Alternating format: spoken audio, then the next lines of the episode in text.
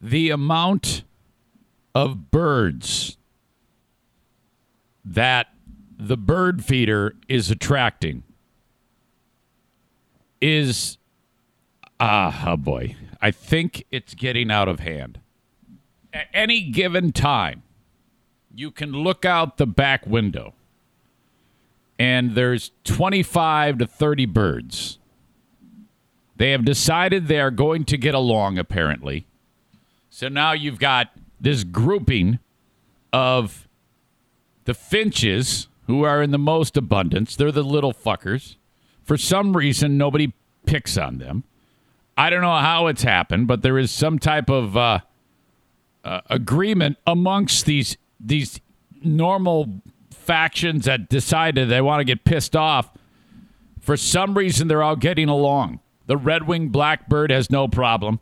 The pigeons usually, sometimes, sometimes the pigeons get a little dickish. The robins are getting along this enormous blue jay perched on the damn thing, and then everybody heads for the hills when the blue jay gets there. He's just too big. He's intimidating. About the only one that can stand up to the blue jay is maybe the robin. This dickhead blue jay gets in there, and uh, they just pig out. It's it's remarkable. You add into the mix a new feral has been a- approaching the house well, he's not new. He's been around for a while, but he, he just started showing up on the scene again because I started feeding him, so now he's mine. Uh, Blackbeard the Pirate.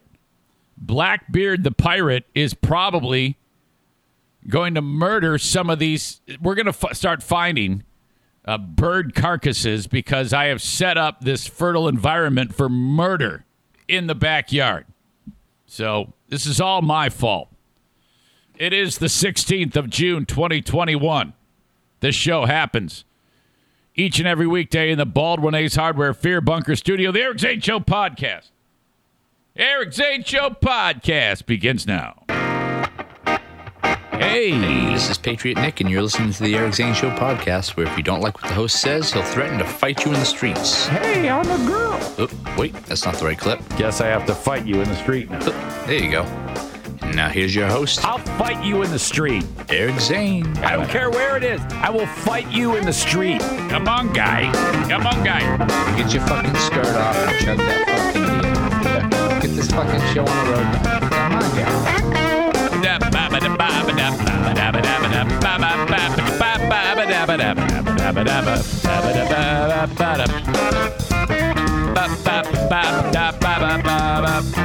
All right, welcome in. And this is a daily show where I discuss news, nonsense, and my personal adventures each and every weekday at about this same time.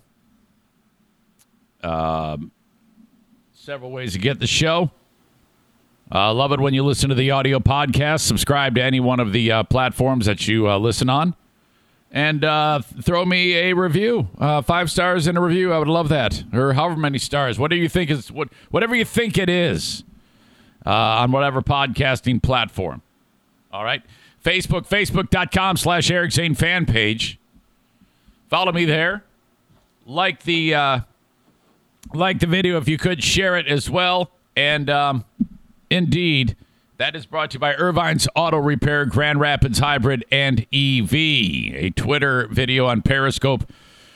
Uh, or I should say Periscope video on Twitter. Thank you at Eric Zane Show on Twitter. Brought to you by Blue Frost IT. Congratulations in order to the Gilberts from Blue Frost IT.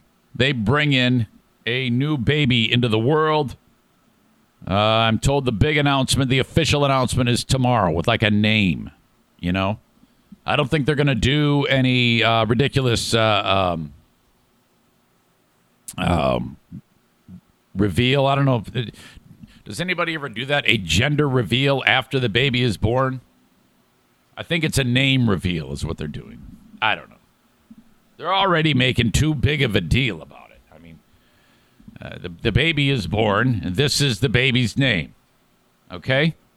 Just say it.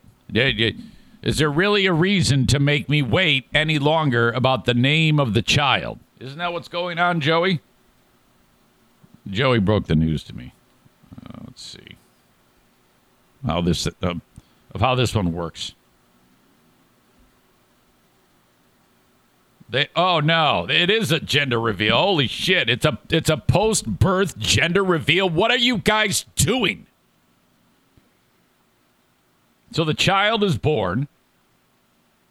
Okay, so yesterday, Joey writes Ashlynne and Allen had the baby yesterday. So that would have been Monday, I guess. And I wrote, "Is everything all right with the baby and with mom?" You know, you you want you want to get that out of the way. You want to make sure, and then obviously, uh, everything is a okay. You don't want to. Uh, you don't want to be like, "Hey, congrats," and then you know it's not so good. There, there there's trouble. So I asked Joey, and Joey broke the news to me. Yes, they're all doing great. I'm like, oh well, thank God. And that's, you know, if I if I hear nothing more on this, I figure I'll find out on a on a need to know basis. But um, my next question was going to be, uh, uh, what's the kid's name? And then he gets ahead of it and he says, Oh, they're not revealing the name and the gender until Friday when Big Sister gets to meet the baby first. Oh, come on! What are you doing? Like she cares. She's not going to even remember that. Just tell the world what it is. Quit being all new age and weirdo. My God. Wasn't there a moment on the old Free Beer and Hot Wings show when um, Hot Wings and I got into a huge fight on the air because I called him a weirdo because he hadn't decided uh, on the gender of the child or something or the or the name of the child? It wasn't the gender of the child, idiot. Um, I think I forgot exactly what it was. I know we, I know I, I, called him a weirdo though on the air, and then it got that's what it was. Dirk says Hot Wings. Oh, he wouldn't tell me the name of their kid, so they had it. Are you telling me that they had it and he wouldn't tell me, or it it's they didn't know? I'm not. I I don't recall. I just remember getting angry. That's all I remember. But uh, yeah, that was uh that was a moment to be sure. So that yeah, that's a, that's the thing though. You you can't really when it comes to kids especially, it isn't like the golden age when you know the kid is just born, you go, "All right, here you go. Here's the baby. This is this is so and so." Dirk says, "I think it was potential names. Huge fight went to break and it was never spoken of again." Uh, this person wrote, "No, no, he wouldn't tell you." Okay, I'll have to, I'm getting two different stories. Joey says you're going to get me in trouble. I didn't do. You didn't do anything. All you did was told me they are waiting until Friday, and I'm just telling you that that's that's okay. That's theirs. That that that's wonderful. I just am like, come on, man, tell us what's up. No, no, we want to wait. Why? What are you waiting for? What you wait for? As my aunt used to say. Why, why, why is she waiting? I like it the old-fashioned way. Just ah, no gender reveal. No, don't make, make a big deal out of anything. Just go for it. Here's a baby. Hold it up like freaking Lion King. Congratulations. No, in all seriousness, I'm just, uh, I'm just uh, busting balls. No big deal. I see that the uh, the immortal Stevie Hi, O'Neill. I want to see O'Neill all the time. Uh, Stevie. Girl, I can get drunk off of like four of them. I see O'Neill all the time. Is in uh, is in Facebook jail. That seems strange. She got busted for for hate speech. What did you do? Did you threaten to beat somebody up? That's the thing. In Facebook, you can never say, I'm going to kick your ass or do you want to fight or something like that. Uh, they are very, very strict about that. I actually got in some trouble. Uh, wasn't shut down completely, but I was given like the uh, warning from Facebook. You, you, uh, yeah, this is a problem. You better get this together.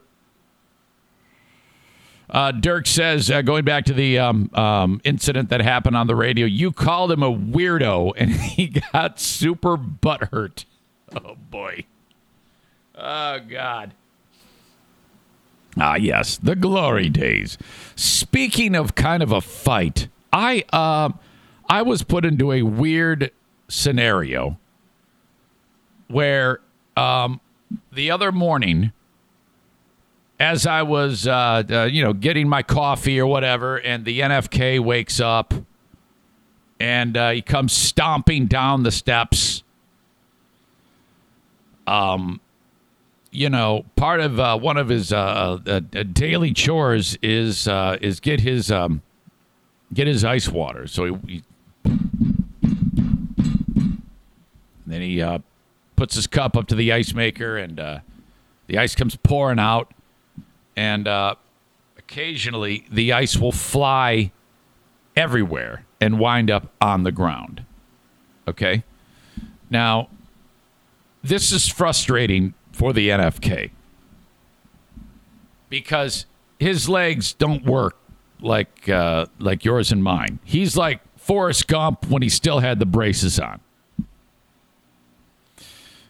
Uh, which is why he gets really, really angry when he has to bend his legs and lower himself. This is not, this is something you and I take for granted. Uh, the NFK, aka Penguin Stein, uh, this is not easy. It's so frustrating that that was the reason why, when we were on the nature hike in Grayling, Michigan, uh, in that little uh, uh, kind of like natural area inside where they have like stuffed bear and stuffed bobcats and and, and different uh, exhibits for you to look at with kids going, oh look, mommy, it's a stuffed beaver. The NFK's uh, sweatshirt fell off of his shoulder and landed on the ground. And then, surrounded by all those people, he was so frustrated. He said, Fuck you, you fucking N word, to the sweatshirt. He looked down at it, and, and it was the sweatshirt's fault that it fell off of his shoulder, and he gave it the finger while calling it the effing an effing N word with all of those people around. And I go, and I go, oh, no. And then he's bending his, he picks it up, and I go, I, I got it. I got it. Here, I'll get it. So, you know, bending over, bending the legs to get lower is, eh, oh boy, you're, you're to piss him off. He's to get pissed off. Now, truth be told, if the NFK makes a mess, well, I shouldn't say if the NFK makes a mess. When the NFK does anything, there is a mess, no matter what it is, no matter what he touches. Either it's smudged feces on the fridge or the microwave, or uh, the, the the remnants of a of an everything bagel completely across the countertop. Uh, it's almost like he lifts it out of the lender's uh, or the Thomas's bag and shakes all the sesame and pepper and sea salt off of the fucking thing onto my counter, and then goes, "Oh yeah, this is good." It's like, dude, why, why can't you just look at it and see it's an absolute fucking abortion there and clean up the mess? What what what's going? It's like you're trying to make the mess. I mean, my gosh. So he is not like of the uh, um, hey i want to clean up after myself type of mindset. It doesn't resonate at all. So on any given moment if shit goes flying if i am not there he is not going to clean it up. But if i'm there i think he knows that he has to clean up after himself. I have found chunks of peanut butter on the cabinet handle it's almost like he opens the peanut butter and gets uh, three uh, three quarters of the jar on his hand and then just wipes it on walls. And then grabs the lid and then the lid has grooves all the way around the fucking edge of it. And then the the, the three quarters of the, the, uh, the contents of the peanut butter jar that are on his hand are now in those grooves. So imagine i'm like well what the fuck? Taking the lid off and having to scrub the fucking grooves on the peanut butter lid. What? So when he holds his cup up to the ice thing and the ice goes flying and lands all on the ground, I look and I go, okay, now what is he going to do here? Let's watch him. And I hear him go, son of a bitch, motherfucking shit, fucking, fuck, fuck. He doesn't say the N word, But now he knows. Now he would not pick that up if I were not there. But he knows I heard it and saw it. There's little ice cubes on the ground. Usually he just lets it go and then it melts, and then I walk by, I step in it, and then I wipe it up. But he knows he can't do that. And he's pissed off now because he has to bend. So down he goes. Down he goes. Now, this is where I raised an eyebrow and I was like, I want to fucking stomp you in the throat right now. More so than I normally do when you leave a mess. Because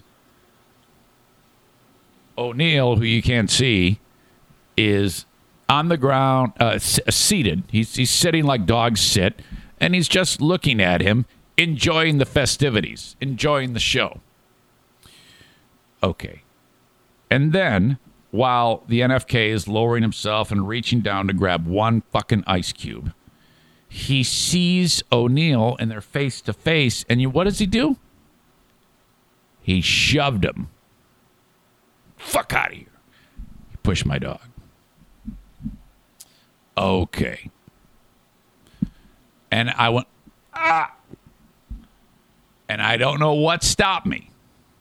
I don't know what stopped me. I guess I just didn't. And O'Neill's like, hey, what up, man? I am the world's sweetest dog. Are you serious? You don't push me. I've got clout in this household. I love everybody. Yes, I might eat poop, but you can't shove me, you fucking idiot. And I'm like, oh boy. Now, occasionally, this type of aggressiveness comes out. Like I told you, it's usually in this scenario when uh, the, our, our pal, the NFK, has to bend over. So I saw it. And uh, I am now, I wasn't expecting it, but now I'm ready. And I didn't say anything at that moment. I should have. But now I'm watching. Because this has happened before where he's yelled at Daisy and called her a fucking asshole or something like that. And I'm like, hey, you know, she's been here a lot longer than you. And uh, yeah, don't don't call my dog that. Don't don't treat my dogs that way. Uh, I don't want to hear that. Okay. If anybody's gonna say fucking swear words in this house, it's fucking me. So watch your fucking mouth. Don't swear at my fucking dogs that way. That actually happened. He called Daisy a fucking asshole, and I go, "Hey, hey, okay, enough." I didn't call him an asshole. I go, I go, enough. Don't, do not do that.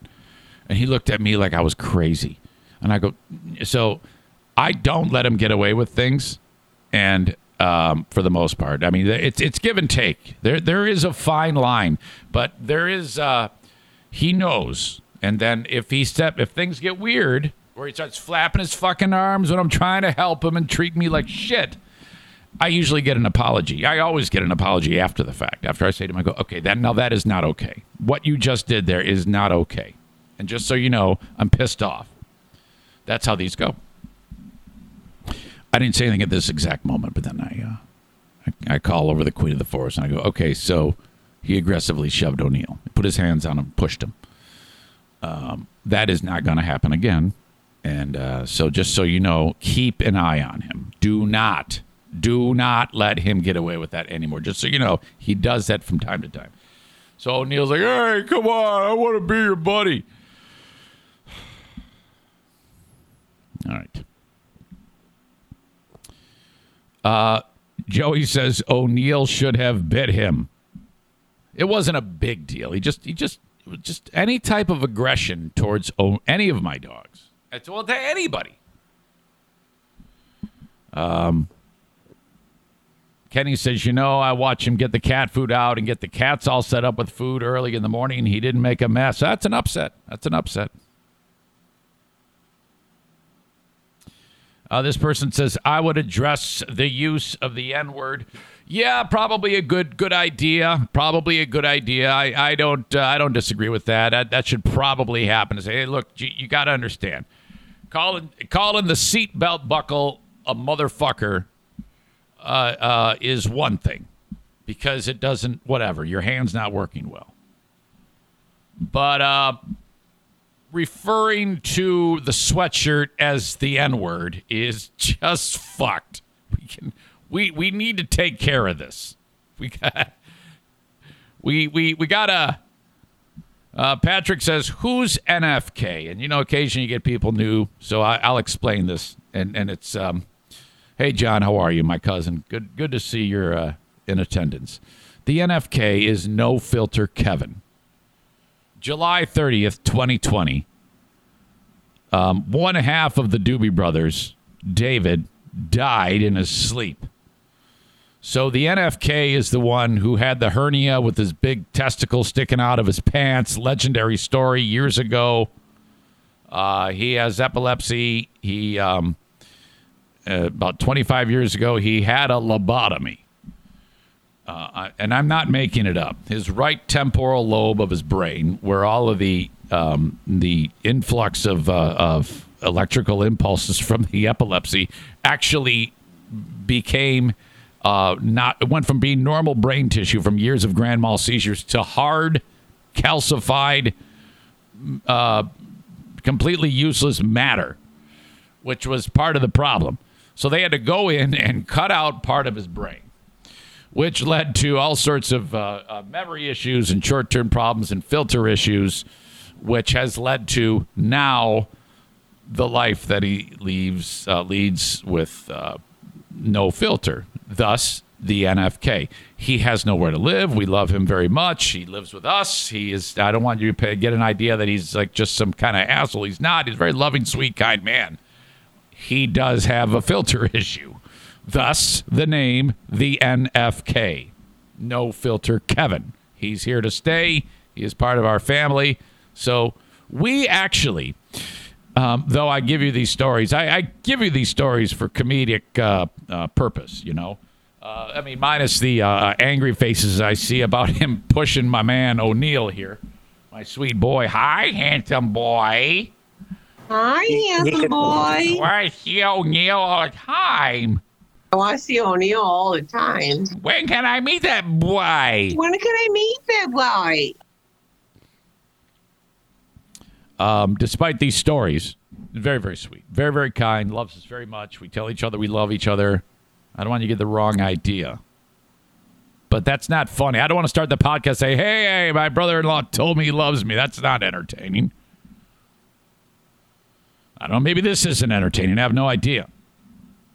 But that's uh, that's that's the gist of it. So, in fact, I cannot believe it. It is almost one year since um, David passed away.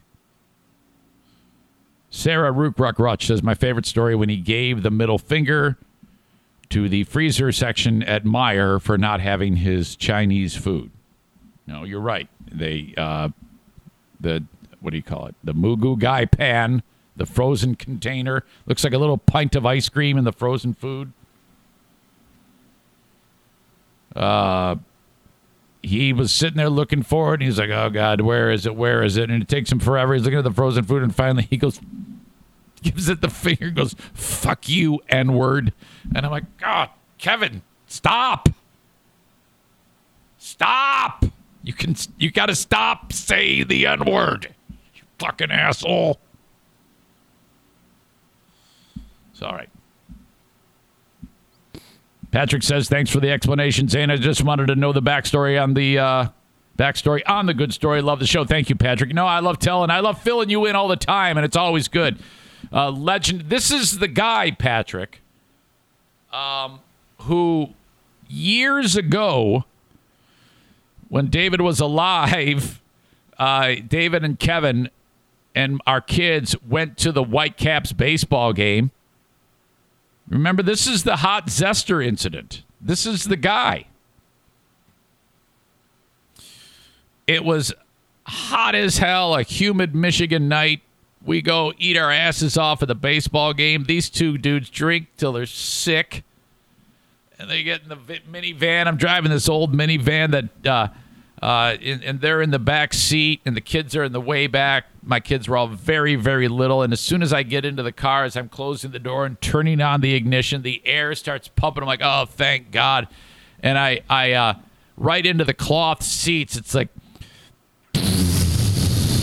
I just push out this only I could hear it. This rumbling fart that as it as the actual air mass left my body, I could feel my actual butthole get warm, and I'm like, oh boy, that's just. You ever have that happen? You know, oh, I know that that's gonna stink. I know there is zero chance that this is not going to be the most horrible thing that is about to enter the olfactory region of these individuals.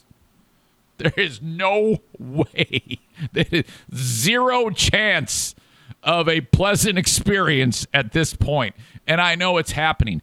So the fart, if you can imagine this, um, like if there's a way you could look at the air mass leaving the pants, the shorts, it hits the seat and kind of uh, kind of uh, uh, rises up in the vehicle, and then right in the middle of the console, the air conditioning is blowing it, and the fart hits the jet stream and it just kicks it right back.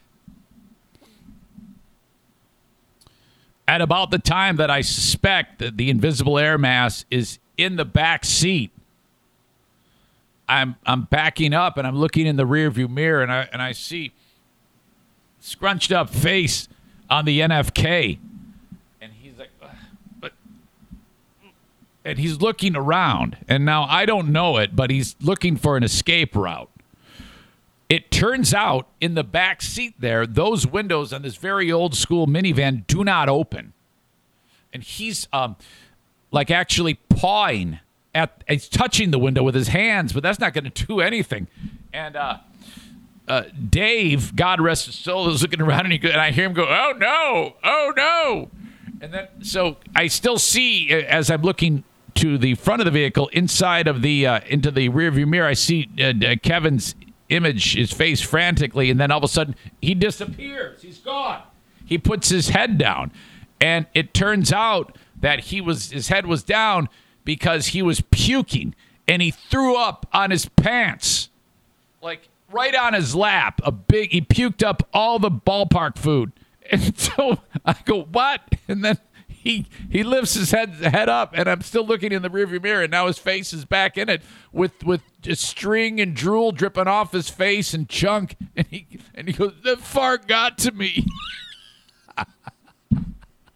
that fart. And Daddy goes, Kevin, did you just puke on your pants? That fart got to me. And Dave's like, oh God. Holy shit.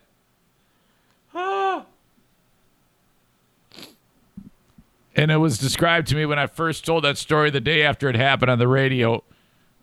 Uh, I, I remember the quote How bad is it that your best option is to puke on your pants? My God. DC says, I name my dog Zester after this story. Wait a minute. That's great. I am so happy to hear that.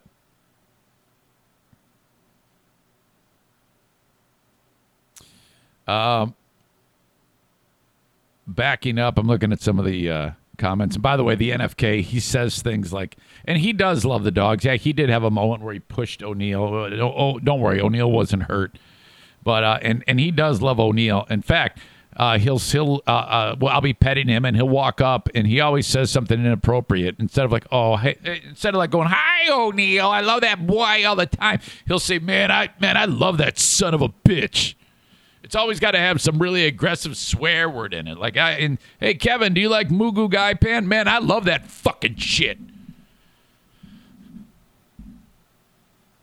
Melissa writes, I've been in Facebook jail twice, both times commenting on this podcast.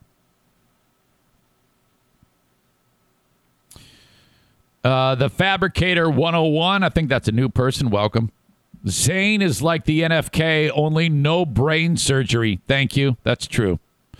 Dirk talking to Aram. Wait a minute. I think there's a discussion about coming up with old audio about um, when I yelled at poor Chris when we got into that argument. Uh, I've got old FBHW saved, says Dirk. Anyone know when Chris's son was born, his firstborn? I may be able to find that segment. Oh boy. I would not want to hear that. I wouldn't like that because that doesn't sound like it was a very pleasant moment. That would make me sad. Aram says, Dirk, that'd be awesome. I don't think so. I have the best doves from 09 to, oh, it's a 14, but the fight wouldn't have made it on there. Might need to ask Hot Wings how old his son is. I'll just leave that alone. Aram says, I was a podcaster and used to download all the files and I never deleted them. I've got files between 07 to 13. Rather not give Hot Wings a heads up, though. I sent him a 1Z for his kid. Have to see if I can find a record of that. John and Jennison, who is part of the old guard from the old Free Beer and Hot Wing show, says Hot Zester Reset has my stomach hurting from laughing. Now, you can never, ever, um, when those stories, those legendary moments, they have to get better every time you tell them. And I think hindsight being what it is, the story gets another layer every fucking time. And considering the fact that he's downstairs in the basement right now, he remembers the incident. Holy shit. Uh, Kenny has the quote, that fart really got to me, man. Kate says the, the phrase, the fart got to me is so funny. Yeah, it was it was legendary. Marcy says, I have never gotten tired of that story. Uh, Patrick says, LMAO, I made my cousin puke out the window from a bad fart. Megan says, the story just made me laugh, cry. I needed that today. Oh. Sarah says, uh, I bet Gene could make a good Moo Goo Gai pan. I guarantee you he could. Gene is the. Uh, is the cook that made the Asian food at the graduation party.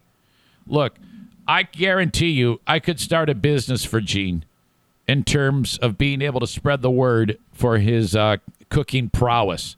Can you imagine hosting a party and you had like Asian food festival and you just hired Gene to cook for you? You can do that. Gene actually does that. If you ever need a contact on Gene, let me know and I will put you in touch with Gene.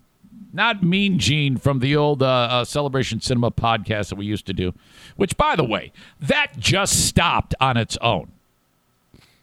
Sarah says, Yes, we want him for Avery's grad party. That'll be in what, a year? Okay, I'll let you know. Uh, when I had, was on with Ron and Mean Gene, um, right after the kidney, do- uh, the kidney donation, I talked to them a few times, and they're in Florida, and I don't know if they're ever coming back but they just stopped. It's like well, another person just uh, left me hanging. Okay, I don't know. What did I do? Uh, they, they probably are enjoying their type of retirement time.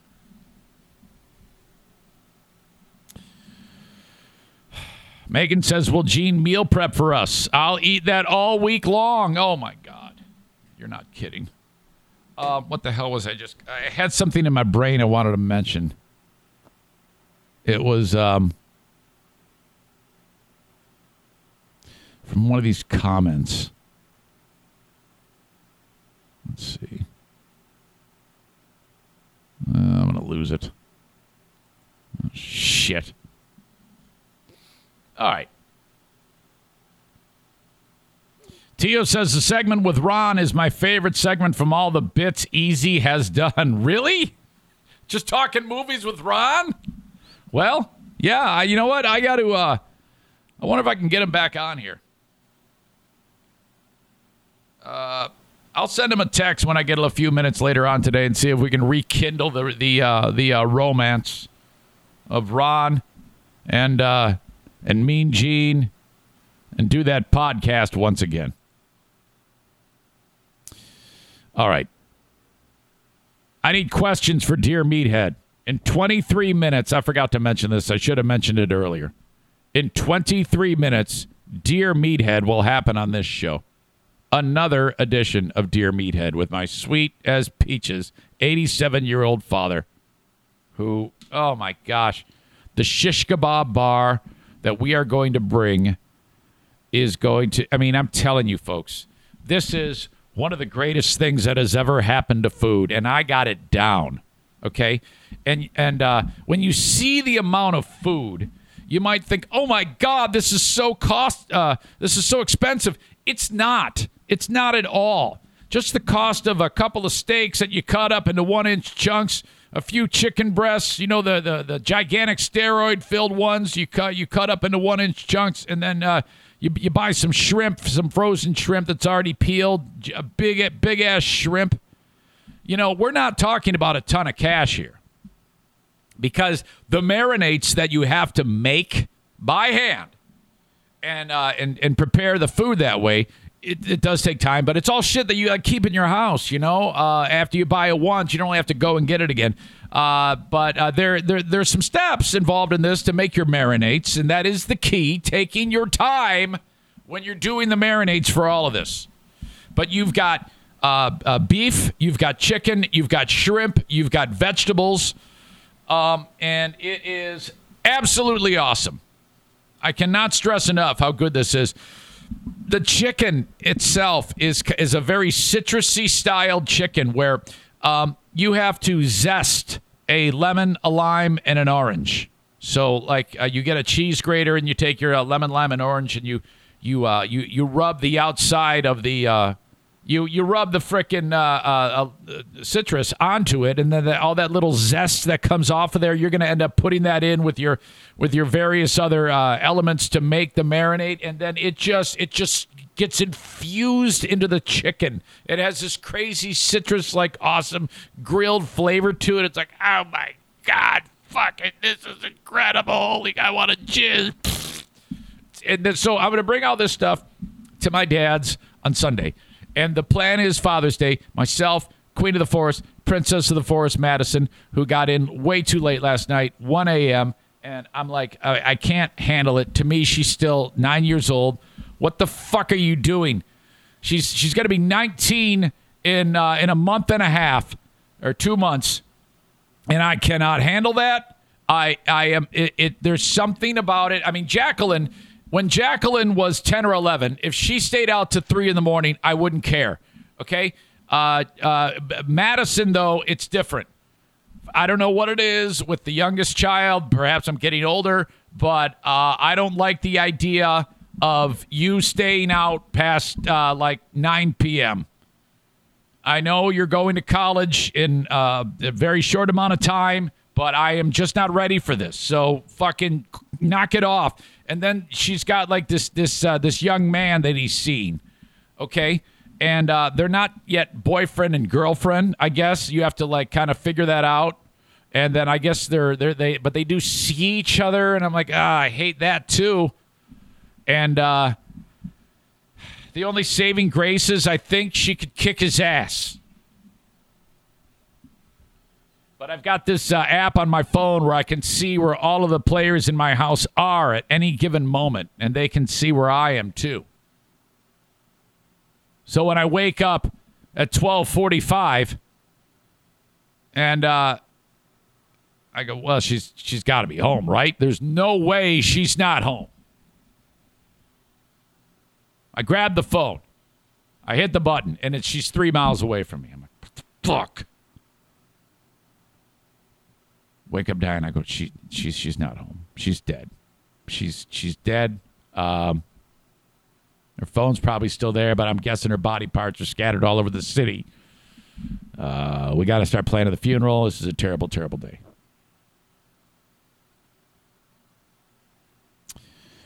One minute later, Diana gets a return text and says, Yeah, I'm on the way home. So she's not dead. For a second there, I thought she was dead last night. That's an awful, awful feeling. I just can't handle it. Uh, so, all right. Madison, Diana, Eric, go see my dad. Uh, I'm going to ask the NFK if he wants to go. I love your fucking dad, man. I fucking love him, man. Shit, yeah, fuck. Uh, my dad will see all of the stuff that I'm bringing in. My dad is a, oh my God, you spent too much money, guy. Like, ah, it's not that they're, they're, the vegetables are not expensive. The meat is not that. This is not a big deal. This whole thing is twenty five bucks. Okay, we're gonna eat like uh, Robert Baratheon.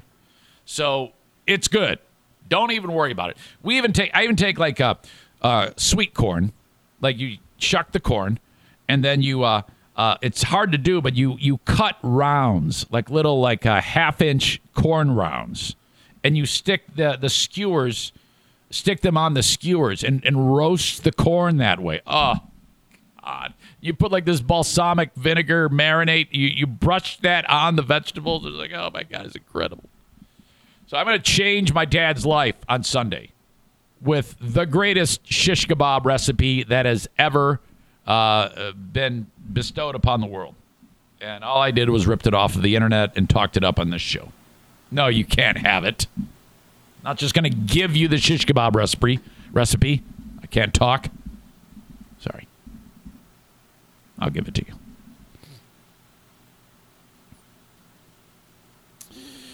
Uh, what does Josh say? Now, I always read these backwards. So I don't know what the fuck he's talking about. He says, uh, replying to Alexis Thompson, it's a broken promise. A lot of us would like it, but he hasn't followed through yet.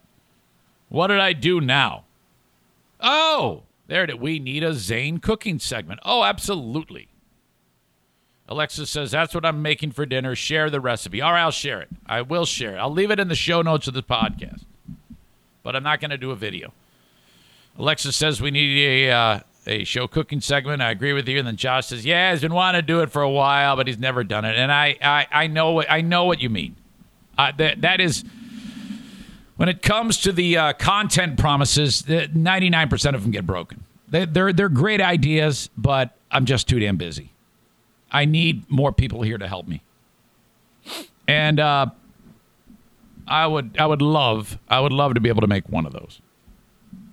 Typically, those things get put on the uh, back burner. Charity things always get pushed to the front for the most part, like the uh, AT Children's Project race against Mike Ball, the half marathon, Grand Rapids half marathon. Um, yeah, that that is uh, that is definitely a front burner thing because it's uh, well, it's you know it's it's it's real. You got to raise money for sick kids for God's sake. Which reminds me, Speaking of that, very butthurt Mike Ball reached out to me yesterday because of the beating he took on this show. Uh, he's kind of uh, doing the passive aggressive thing now.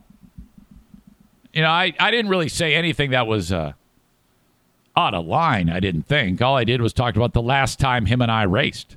That's it which he ran very well in that race in 2016, that uh, Grand Rapids Triathlon, which is uh, this weekend, in fact. And he's going to do very well in that. He is he is way ahead of me in fitness, without a doubt. My point was the time between the swim and the bike shouldn't be time for you to uh, uh go to bed. You don't take a six minute break in between events. And he's giving me all these excuses, excuses. And I'm like, yeah, I was in the race. It took me 90 seconds to get my suit off and on my bike. It took you almost seven minutes. What are you doing? You can't do that. And you can't work for these events.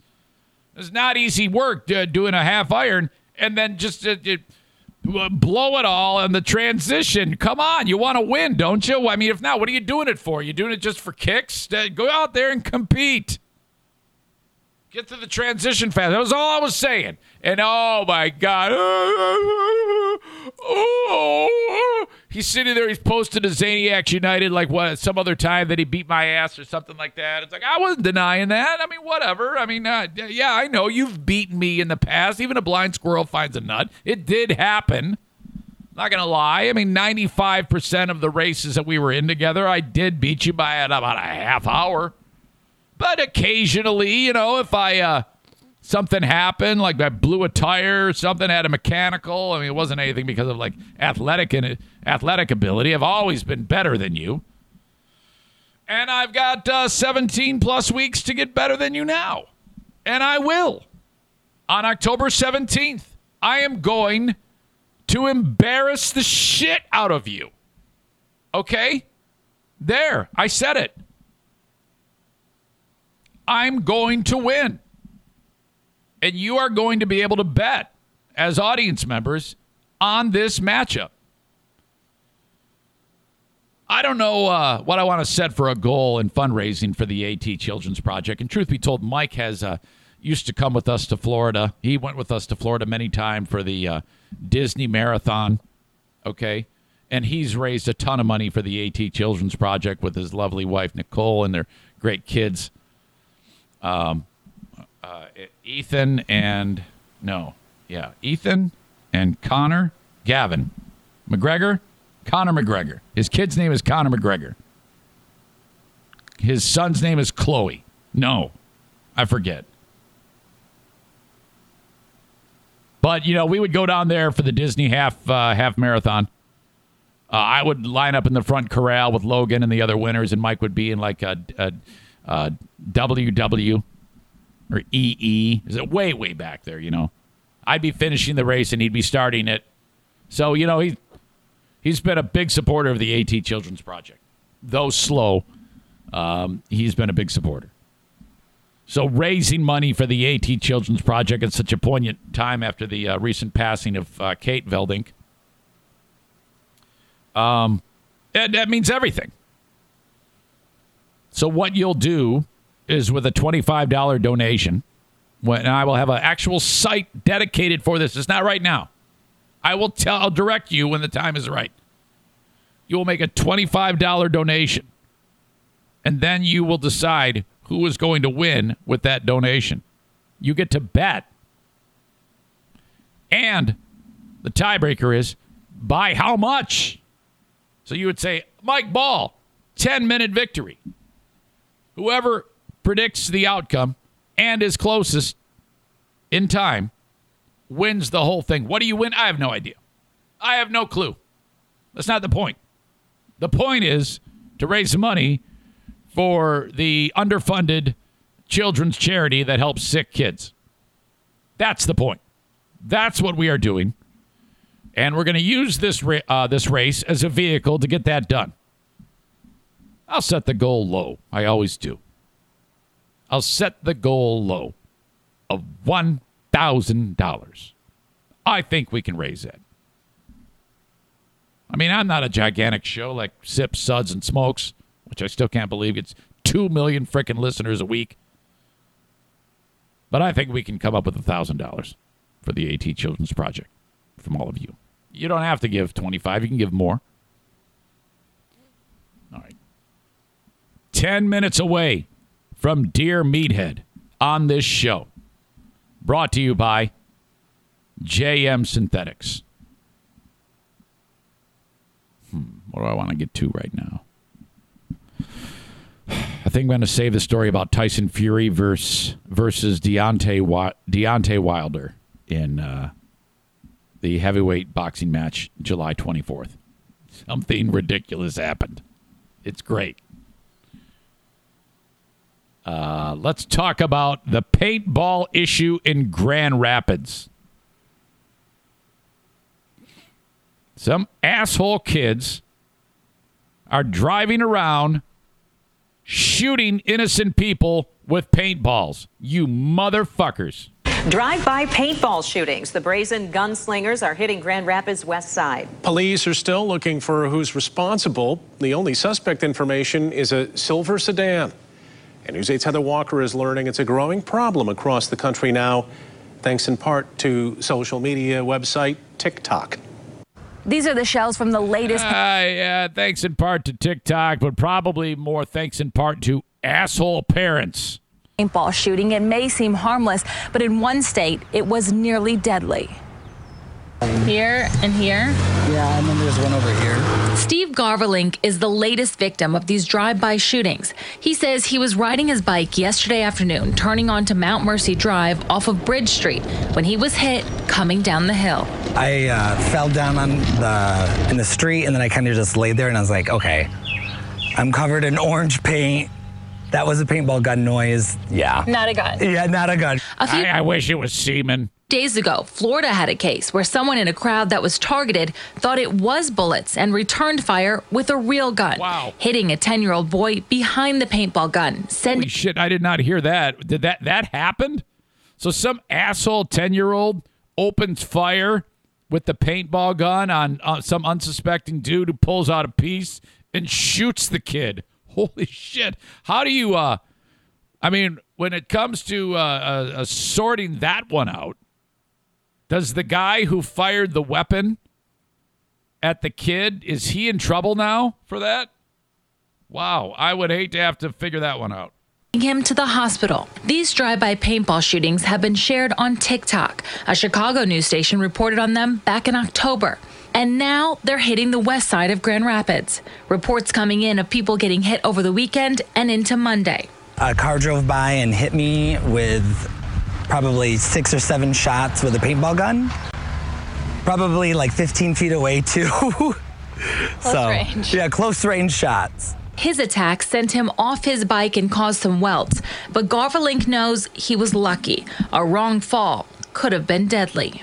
It could have been a lot worse. It could have been a lot worse. If you have any information about these incidents, you're asked to call GRPD or Silent Observer. Reporting in Grand Rapids, Heather Walker, News 8. Try to get old uh, Rick from TC Paintball on. See if we can add any insight to this. I'm not taking his call. Come on, Rick. Hi, you've reached Rick with TC Paintball. Shit. Matter is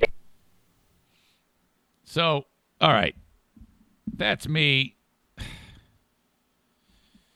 I know what this guy's going through because every single time we play paintball, I mean, I stink at it. I, I, I am so absolutely horrible at paintball. So, um, and, and, and the guy's riding around. He doesn't have any gear on, really. It is quite dangerous. I would want, I would, first of all, I'd be screaming like a bitch. But the fact that this even happens in the first place, there's a lot of issues uh, going on in Grand Rapids right now with this type of uh, type of activity going on, and then you also have those jackasses who ride motorcycles. There's all these uh, dudes who ride around on motorcycles in Grand Rapids, and they like uh, uh, throw it up on the sidewalk, and they're doing burnouts, and then you see them they're riding on the handlebars. This is a thing. This is how it is right now. And then you have and then you have these groups of assholes who sit there and march in Grand Rapids and say, defund the police. No, fuck that. More police. I, I want to see cops with spike strips hidden so that when these idiots go by on motorcycles and people shooting paintballs at innocent people, the cops are disabling vehicles or they have like they're they're throwing wooden spears or metal rods into the spokes of these motorcycles so that in the front so that they fly over the handles and we get it all on video so that we can laugh at them as they lay in the street defund the police fuck you more police in Grand Rapids, they just had a lady who um, she was running the Kalamazoo police. She was like in charge of. She was like the chief of police in Kalamazoo, and during last year's riots, which is that's what they were riots, she her approach to handling these fucking hoodlums that were marching through the street acting like assholes was to kick their ass, which is the appropriate behavior and response to people trying to wreck shit. If I'm a if I'm a chief of police and they say, "All right, uh, so you're the new chief of police. What are you going to do when there's a riot?" And I would say, "Well, I'm going to instruct the cops to beat the shit out of everybody. That's what I'm going to do. Uh, uh, we, we we'll end this quick. We won't have any problem." So anyway, she uh, her her way of handling it was to beat the shit out of everybody. So in Kalamazoo, uh, the cops went in, went in and kicked everybody's ass, and that was it. No more problems. In Grand Rapids, the whole city burned to the ground because they didn't kick their ass. So it turns out, though, that this chief of police in Kalamazoo, she gets fired. Well, Grand Rapids, they needed a, uh, there was a position open for a non policing position. I forget. Uh, I don't even know what the name of the position is. It doesn't even fucking matter. But they hired her. and she's like uh she's like sits at a desk and pushes papers. I think she it's actually like chief of staff. It sounds wor it sounds more high profile than it is, but she has no policing authority and people whatsoever. Well, the fucking idiots in Grand Rapids hear that they that they hired her, so they had like this stupid fucking march downtown, and I was like, oh god, another reason to go kick their ass again. Do it. This is perfect. Have the chick they just hired, have her go out and put her in a tank. That's what you need to do. Shit, defund the police. Eat my ass. All right. Dear Meathead, in just a minute. I want to remind you. Hold on a second here. That's yesterday's. The open of this podcast and the live stream brought to you by, of course, TC Paintball. Online at tcpaintballgr.com. Don't shoot people in the street with paintball guns. Shoot each other in the village, outdoors, or airplay outside at TC Paintball. TCPaintballgr.com fully stocked pro shop, book an event. This is how it is. You got like 10 guys in the office, you want to do some team building, gather them up. They meet at TC Paintball Saturday at noon. Whatever, it doesn't matter when. Okay, it isn't you just walk in, they throw a gun at you and you start shooting everything. This is like uh uh, you're you're out on the field and there's referees and the teams are divided and they're broken up evenly and it's just people are throwing smoke grenades. It's awesome. It's like living a freaking video game. It is the entertainment thing that you can do uh, this summer. TC Paintball.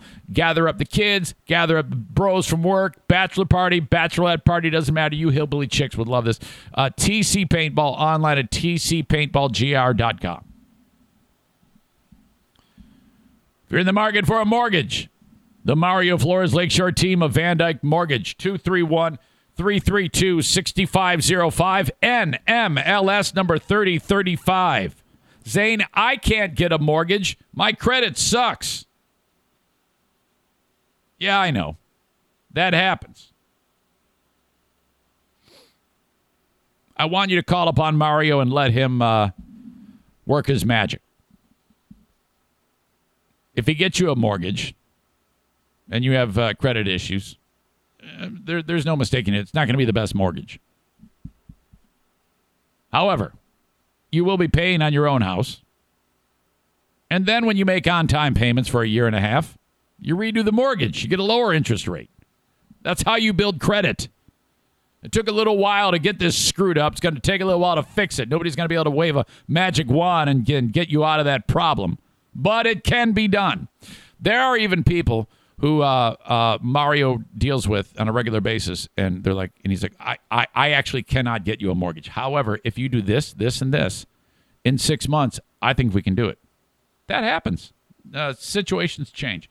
Also, um, I bring all this up because not every mortgage person is created equal. Any mortgage guy can take a person with an 800 credit score and get them into a mortgage. That's easy. The good ones are the ones that do do what Mario does. He takes all comers, people with the 800 credit score, people with the 550 credit score.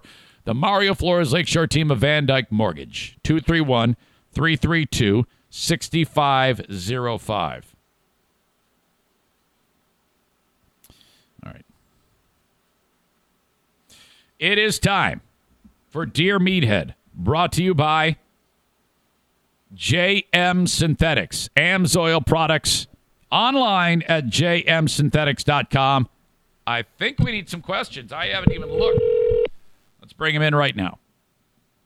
Hey, Johnny on the spot guy.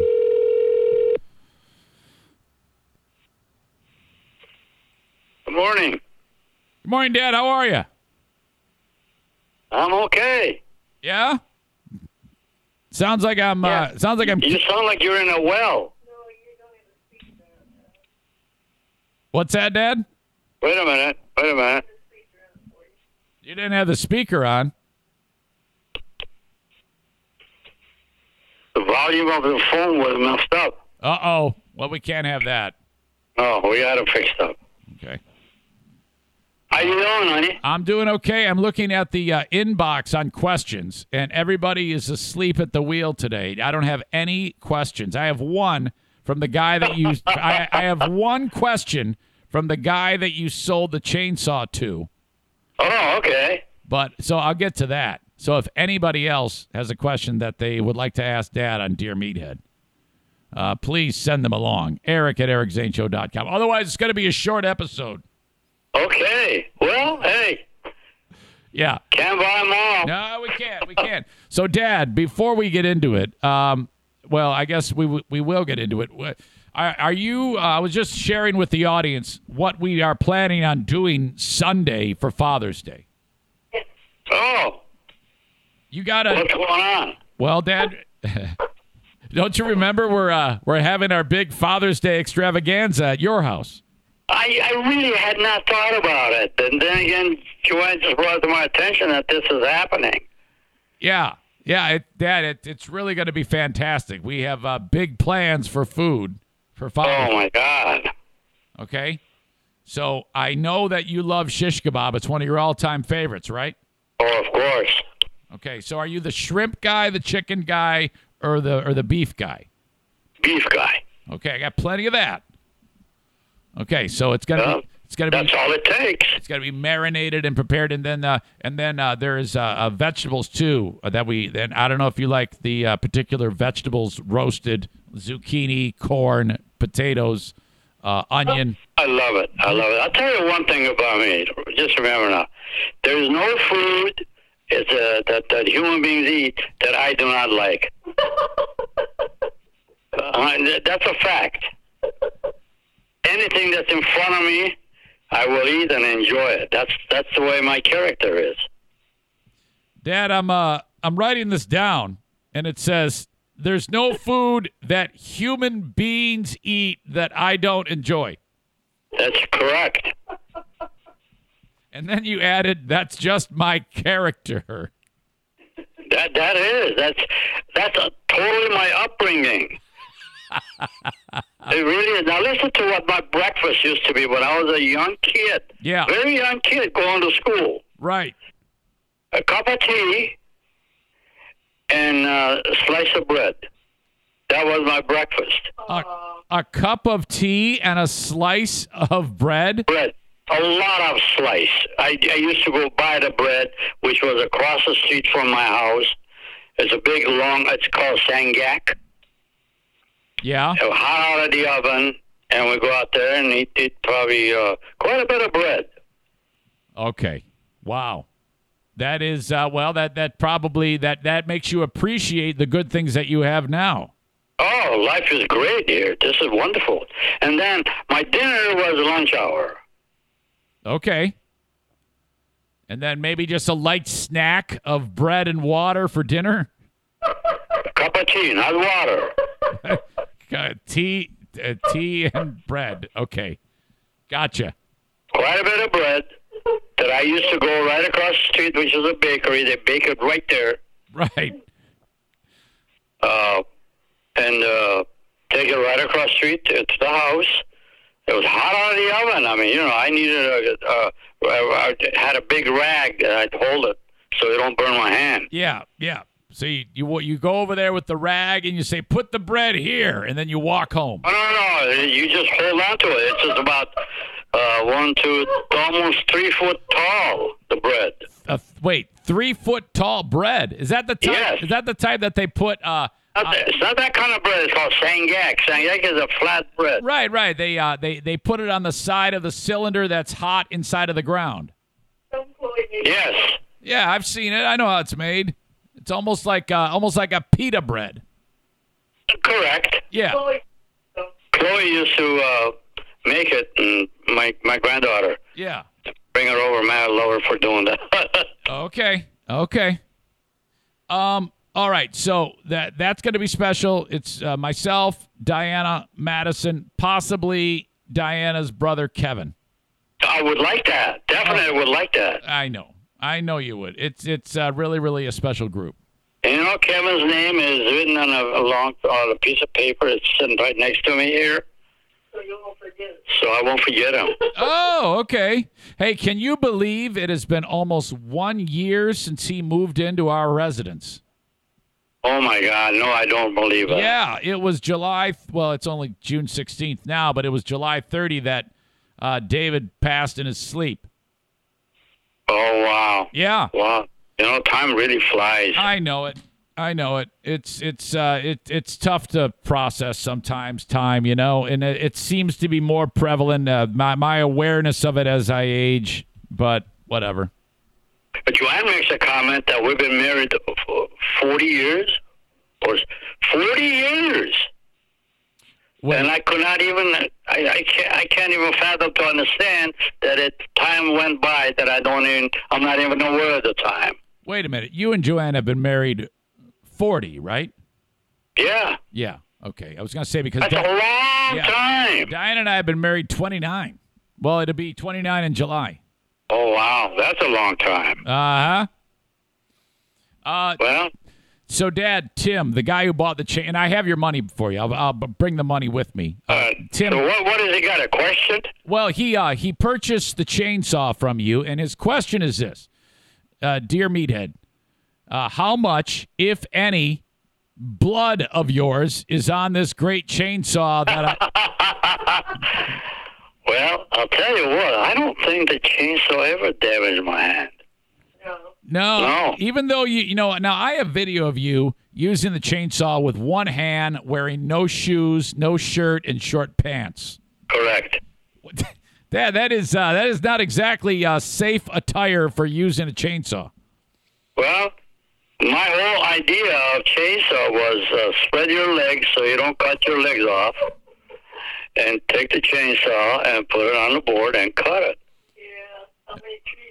Trees. I cut it off of trees. Ah. Trees. Trees. Yep, yep, yep. And we and you have uh, uh, many dogs that have been recipients of those trees. Yes. No, one dog received it. And you fell out of a tree, and a power line got Yeah. hit by a tree. Yeah, yeah, yeah, yeah, It's yeah. incredible. Hey, hey, you know that up north when you turn into your property, start driving in a driveway that's got a lousy road? Yes, sir. That was two rows of trees from the time you get into that area and coming all the way to the end of your property Oh yeah. and going through. That was where the people walked through cutting uh, the timber. I know it. It's a logging trail. Yes, a logging And, and, and you and, And you- all of those trees got cut down by me. Right. You wanted to make sure that you did, you know, when in Rome. You know, you gotta you gotta Yeah. you gotta bring these damn things down. Very good. So hey, eh, there was a challenge. And then we had a little trailer. Remember the camping trailer No. that we are parked in front of the That trailer? is, Uh, that is before my time. That property you guys have Oh, been I on that see. property Okay. longer than I've been around. So well, yeah. Um your mother would remember that. Oh yeah. God rest her soul too. Uh, Dad, Lisa, Lisa writes this. Dad, dear Meathead, I do a lot of work to keep my lawn looking nice, but this year we're being attacked by moles. What is your advice to get rid of moles? I've tried the, uh, I have tried the mole worms in the past, but one got pushed back up into the yard, and one of my dogs ate the worm. I don't know what she means by that. I am scared to try that method again. What should I do, Meathead? Wait a minute. Let's go over this again. The house is infested by what? No, uh, lawn. That, the, The yard? Yeah, yeah. The uh, yard has. Uh, Oh, I see. Okay. Yeah, yeah. I have a little situation in here, almost similar to that, but it's not a. It's at the end of the property of my uh, my lot. oh, you got moles? There's one little area that's got moles, yes, and I. Uh, I don't. I, I don't really fool with them, you know. Well, it But, uh. Uh, it's a tough situation. You got to just keep. I, I really have no answer for that. Well, I think I think that uh, there's experts that you can hire. It's a little bit it's a little bit more expensive, but you can hire the local people. They'll show up and they like guarantee the work, you know, for like the year. I think if you uh, if you do that, that's probably your best. I mean, that's what's worked for me. I you, you know, kind of like biting the bullet and have them do it. You know. I don't even. Uh, Joanne, do we have a lot of mold here? Or all, we have no. any- We don't have any mold. Put grub, grub killer down on your grass. Yeah, we put grub killer all across the uh, uh, Yeah. lot. Right, right. Okay. The spreader. That that might help too because that eliminates the food source for the moles. Yes. So yes, we've done some of that. uh, I I guess in the short term, I would, for me, I know it's not my segment, but I would recommend having a professional do it, uh, and then uh, uh, start the process of keeping the grubs away. It's, it's a challenge to do that. It, it takes time and effort. Right? Is it worth know it? that. Is it worth it, Dad? I mean, do we? I mean, we spend so much money on on uh, fertilizers and stuff like that, and water to water the grass. Shouldn't we just let it go? No, no. The beauty of a nice, uh, even lot uh, or, or a property that's clean and green and so forth is well worth it as far as I'm concerned. No, you can't. You can't just let it go. It looked like a crappy uh, place to live in. Dad Richard writes, Dear Meathead, I have a yard issue as well. I seem to have been infested with ants. When I walk on my front yard and look down, it literally looks like I'm standing in a giant ant colony. Help me, Meathead. All right, now Joanne can give you the answer on that. Uh, don't, don't didn't, didn't you have a? Powder, Is it the powder that you put in there? sprinkle it on the anthill. Uh, all the if you can find an anthill, she says you sprinkle them on an anthill. Yeah, you They- mean you mean they like take it down in there and eat it, and they die. you mean like baby powder? Oh no no. Baby powder Well, it works in California, but it doesn't seem to do a lot here. I was did you hear that? Wow, I was kidding. I didn't realize that that actually does work. Yeah, it does. Okay. But then, but then again, the ant killing powders or, or granules or whichever it comes in, that- that's the best thing to do. They take it down into your nest and eat it, and then Okay. they die there. All right. Um, let's see. John writes, "Hello, meathead. I hope the summer's treating you well. I have a I have a friend named Denny. Denny? Uh, Denny, who is really needy.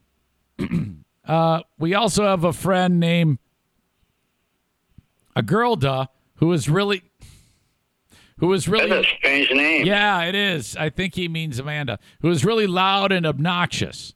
So uh, the girl and the boy, you got the needy boy and the loud and obnoxious girl. We think that they'd make a good couple. How can we get them together for romance? Sign John. Oh boy. you got some tough, tough questions today. Uh, I, I could. Yeah, I don't know. Maybe get these two together. That I think that's what he's suggesting. I don't. I don't know why he's. I don't know why he's so obsessed with playing matchmaker, but it seems weird. Well, the best thing is uh, have a gathering, uh, like a friendly gathering, and Yeah. bring them both or invite them both together over there. Okay. Don't embellish it that you're doing that. Don't let it be known that there's a purpose of this gathering. Yeah. Whoops. Uh, Uh huh.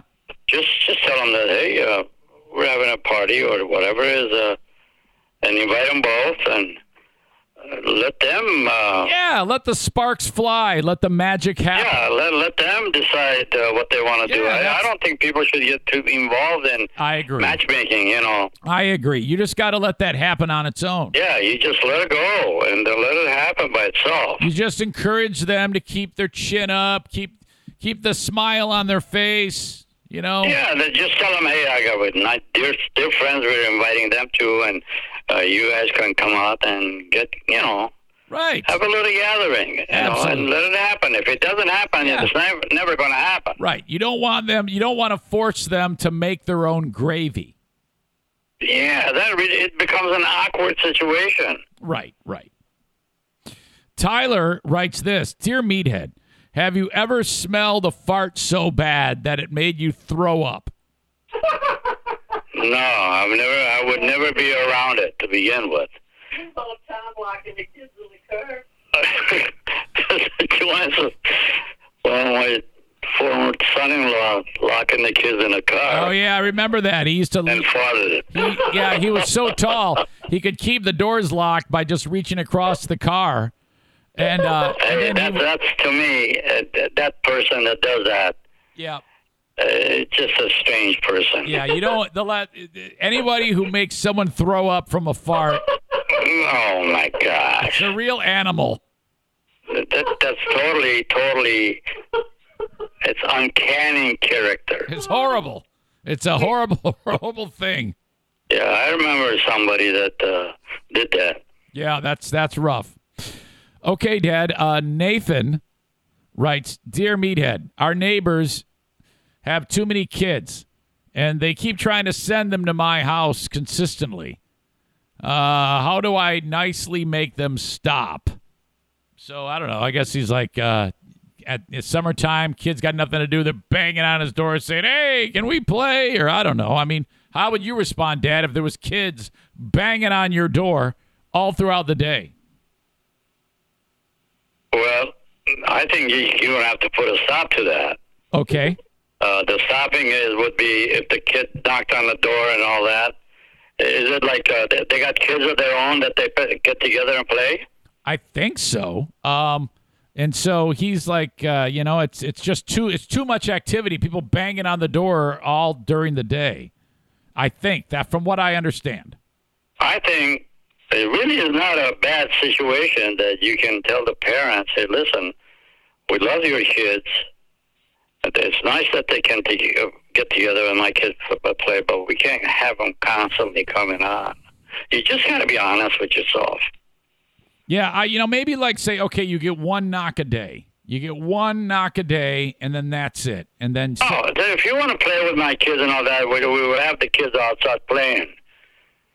And then uh, either they come, our kids will come to you and say, hey, uh, you want to come out. yeah, Uh, otherwise, I, I don't like to see the fact that you send the kids out to come out yeah. and play with your kids. uh, when I was growing up, there was a neighbor. Do you remember the Foguth family? Oh yeah, Mrs. Foguth.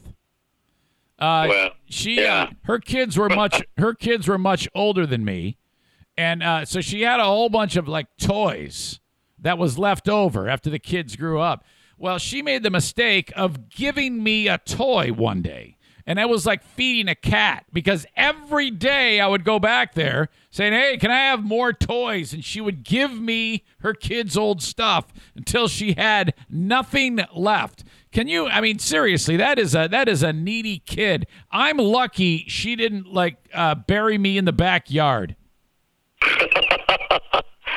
Well, people think that they're doing a loving thing or doing that, and there's, tho- those kind of people. They're not that many around anymore because people are generally realize that uh, we can't be too involved in doing this kind of thing. Exactly.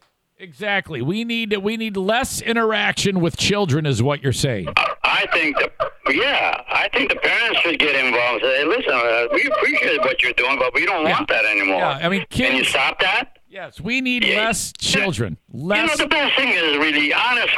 Be honest with people. If something is bothering you, that it doesn't bother someone else, you got to go approach them and tell them, "Hey, this is what it is. Can you stop it?" Yes. Yes. Absolutely. No. And then don't worry about hurting their feelings. If you're going to hurt their feelings, I'd rather see, see you hurt their feelings than them hurting your Right. feelings. So what you're suggesting there, Dad, is the world would be a better place if we were more mean to children. No, no. Get the parents out of the equation. Okay. Don't have them send it over the to come out there and play with my kids. Yes. Let kids make their own friends and Yeah. friendship. If you don't think it's a proper thing to do, Yeah. Just don't let your own kids mingle with them. Yes. I I totally get that, Dad. I can absolutely understand where you're coming from. Really? Well, Dad, here we go. Uh, it is Wednesday, and I am going to see you Sunday. We are all very, very excited about this. It is going to be a amazing, amazing adventure. Not only will I be there, but your your uh, your um, your son Jim and his wife Sandy, and maybe their kids. Uh, my niece and nephew will be there. I mean, this is spectacular. You know, I didn't realize that you guys are working on something like that. I really did not. And this is awesome. Oh yeah, it's gonna be it's gonna be great. So make sure you focus. Just uh, you, uh, keep looking forward to that. Every day we're one day closer to this big event. You know, hey, let me just explain something about your father. You know, I didn't even think about Father's Day. No. I no, I really didn't. All of a sudden, this gotten to be uh, uh, really uh, like a plus that uh, th- this is happening. You know, it's exciting. I never get ex- got excited about that Father's Day or you know anything that pertains to me, because it's just another day I, I treated it as. All of a sudden, my kids are men, grown up, and they want to do something of, of this magnitude for their father. It, it started to make, make me to think, hey, this is a really important, good thing that they're doing. It, I appreciate the fact that they were recognizing what I am and who I am, you know. Yeah, yeah. So wait a minute. Are you telling me that at 87 years old you're just now understanding Father's Day? Yeah. no, no, no. That, that, there's been some. My wife uh, embellishes things. That, that's oh, a of course. good thing. Yeah, yeah, yeah. If it wasn't for her, I would have known anything Oh about. Oh yeah. Well, you know. I mean, whatever. I mean, sometimes you got to stop. But and- I didn't. I didn't put any kind of a significant value on it. okay. Well, you got to. uh You got I to. do now. Yeah, you got to stop and smell the roses. It's going to be incredible. So hey, and it's also Father's Day for you too. So yeah, that's why. That's why the way I want to spend it. Well, I I really am looking forward to this. Okay. Well, here we go. Okay. Well, hold that thought then, and then you can spend the rest of the week looking forward to that. Okay, We'll see you on Sunday. I shall. Okay. All right, guys. Well, I love you very much, and so does the audience. You know, everybody loves you guys. In the meanwhile, I love you too, honey. In the meanwhile, hug your sweetheart. I, I really feel bad for her injury and all that. Oh, she's doing much better. She's getting there, and uh, she's even going to go back to work very soon uh, at the YMCA. She works in the kids zone. Really? Yes. Yes. Oh wow. Okay, so that's that's uh, she's doing much better. She's still got her rehab going on, but she's getting there, Dad. All right, that's awesome, honey. And tell her we love her, and uh, really looking forward to seeing him. Yeah. Hey, Jason writes this. Happy Father's Day, Dad. I brought you tea and bread. I love you, my man. I love you. And I want to add one other thing. Do not leave uh, my favorite guy that's living with you guys. Oh, Kevin. No, hell no. Uh, Kevin Oh, yeah. home. I- Bring her on. Oh, he loves you, man. Come on. He loves you so much. Oh, hey, I love him. This is he's a nice man. Yeah, I'm telling you, I want to see you and him have a race. Well, no, I I can see some of his point and his side, and I Yeah. cannot see anywhere No, you, you in the world that this can happen. That he stays home and you guys Yeah. come out and visit No, me. well, no. what I mean is when we get to your house, he's going to get out of the car, and then I'm going to line you guys up, and I'm going to say, on your mark, get set, go. And you got to go to the fence, touch the fence, and come back. And whoever wins gets the big prize. I ain't running, buddy. no, I know. It's gonna. It'll probably take. It'll probably take like four hours. I know.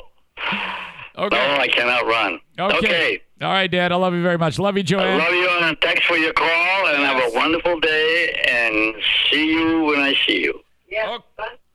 Sunday. Sunday it is. Okay. Thanks. All right, honey. I love you. Love you too. Bye. Bye bye. There you go. Another amazing round of Dear Meathead, the tea and bread edition. Nice touch there, Jason Schaefer. Uh, Alexis says, Is there a bet on how many swear words the NFK says? You know what? He only swears here. And it because, you know, there was the moment when I said, Kevin, this is last year, we're going to be around a group of people. You want to go up north? No. Why? Because I'm afraid, the quote, I'm afraid I'll say cock. What? what? He, uh, but, but, uh, I, we, we broke the ice last time we were together, and he hasn't sworn once. Not once. He is full of shit. He only swears when he's here. Okay? Then he's because that's when he's comfortable. But when there's like he walls himself off a little bit somehow, which is what normal people do. Somehow the filter starts to work um, when he's around people that he doesn't see every day.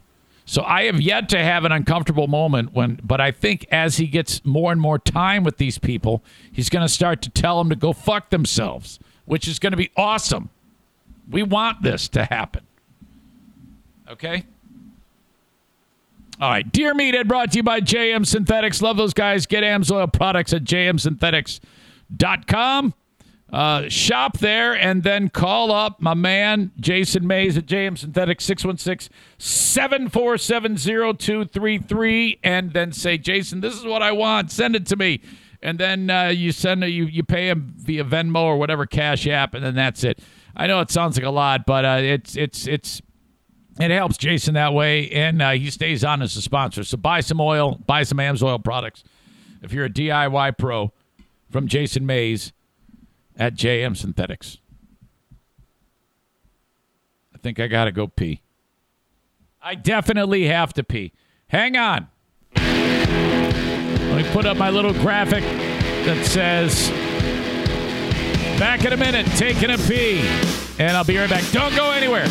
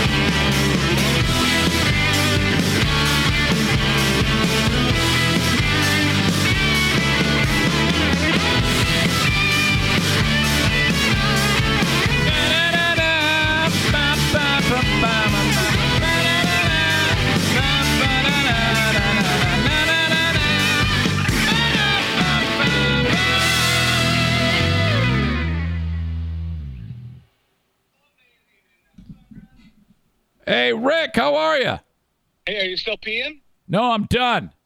Oh, you got an echo. I oh okay, I'm back. I am back. Um, so did you see the story about the kids going? Somebody go around shooting people with paintballs out of their car? Yeah, I saw it. I'm trying to ignore it. Uh, anybody? Uh, anybody bring up? Uh, I mean, because you know, being what you do for a living, that uh, must uh, must drive you crazy. You know, you want to keep the uh, paintball activity to the uh, paintball field.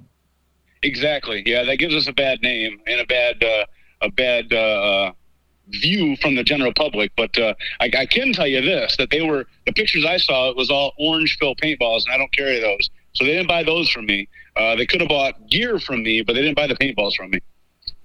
So you, if you saw that, um, if you saw that they had purchased the paint from you because you saw that that, that what, whatever color it, well, it potentially could have purchased the paint from you, correct? not that orange, but they. I mean, that's the only ones that I saw in pictures. I mean, it's possible yeah. that they had purchased paint from me as well. Who knows? Right. You you just don't sell orange paint.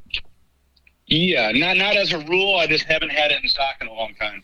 Uh, have you ever, when you were stupid and young, done anything like this?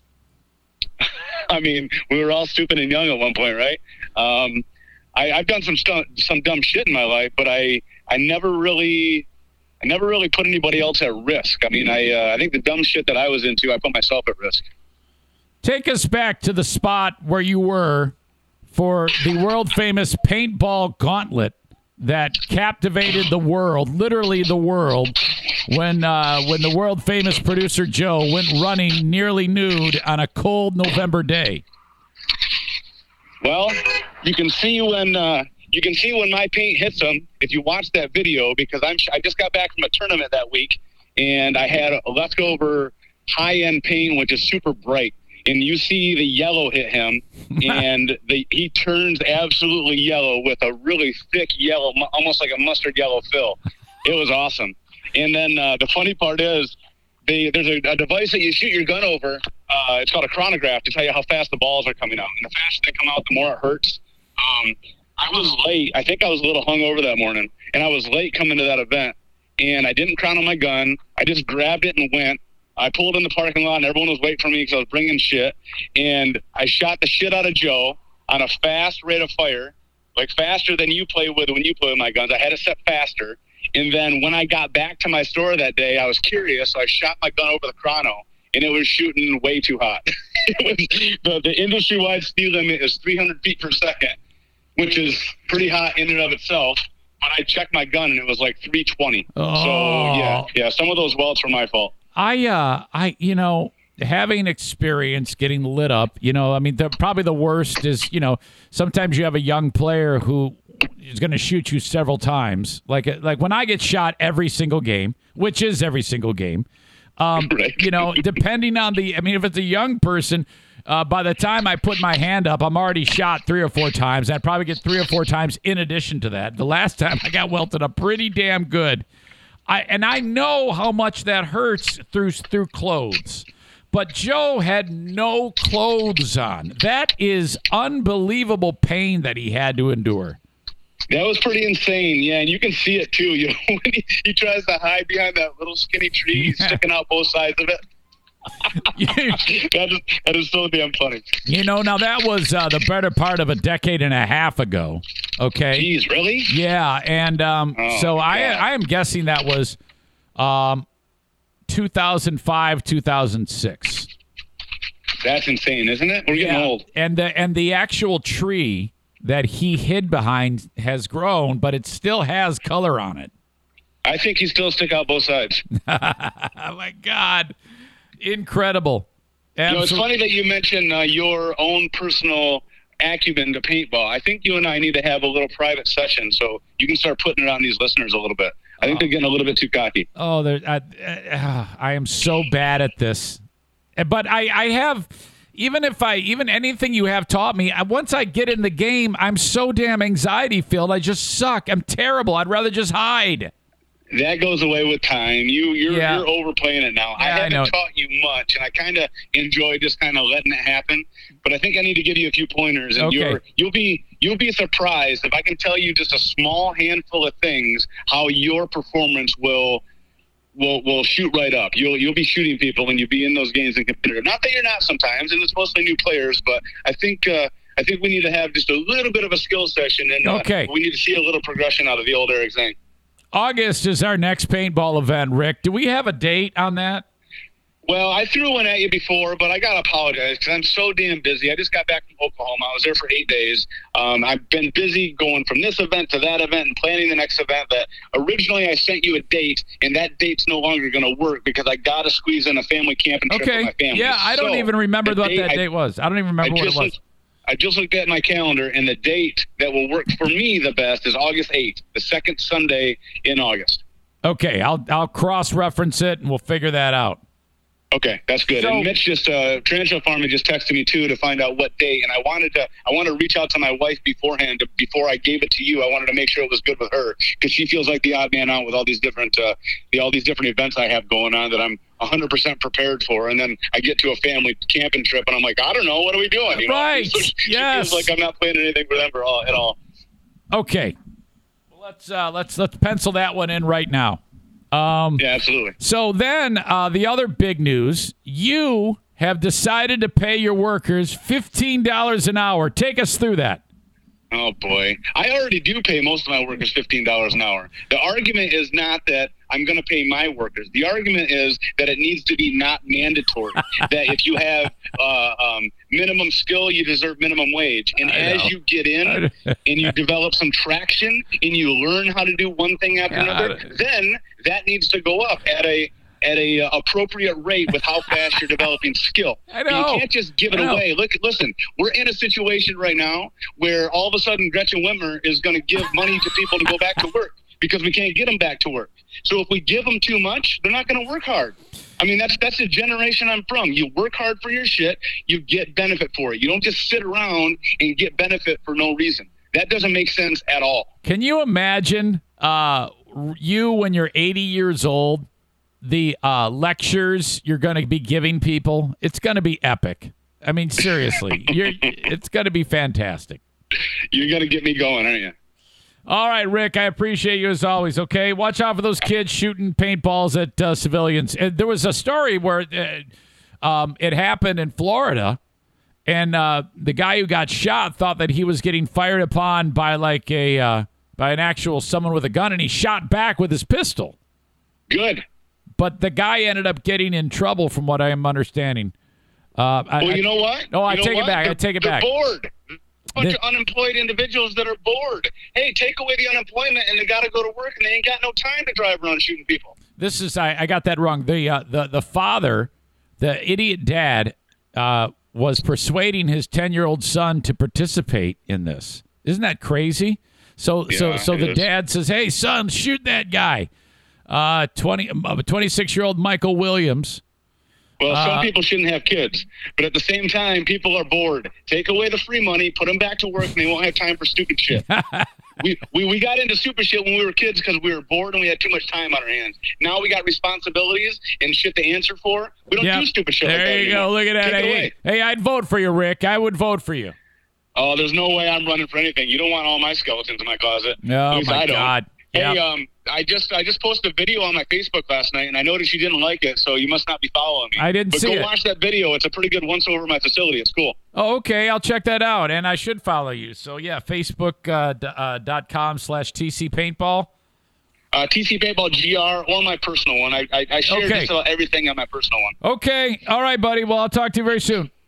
Talk to you soon. See you. Bye. See ya. Rick from TC Paintball, always a treat. Uh, I like it that he didn't. Uh, he he uh, he's gonna uh, listen back to that and say, "Oh my God, I talked too fast." No, you know, you did fine. Come on.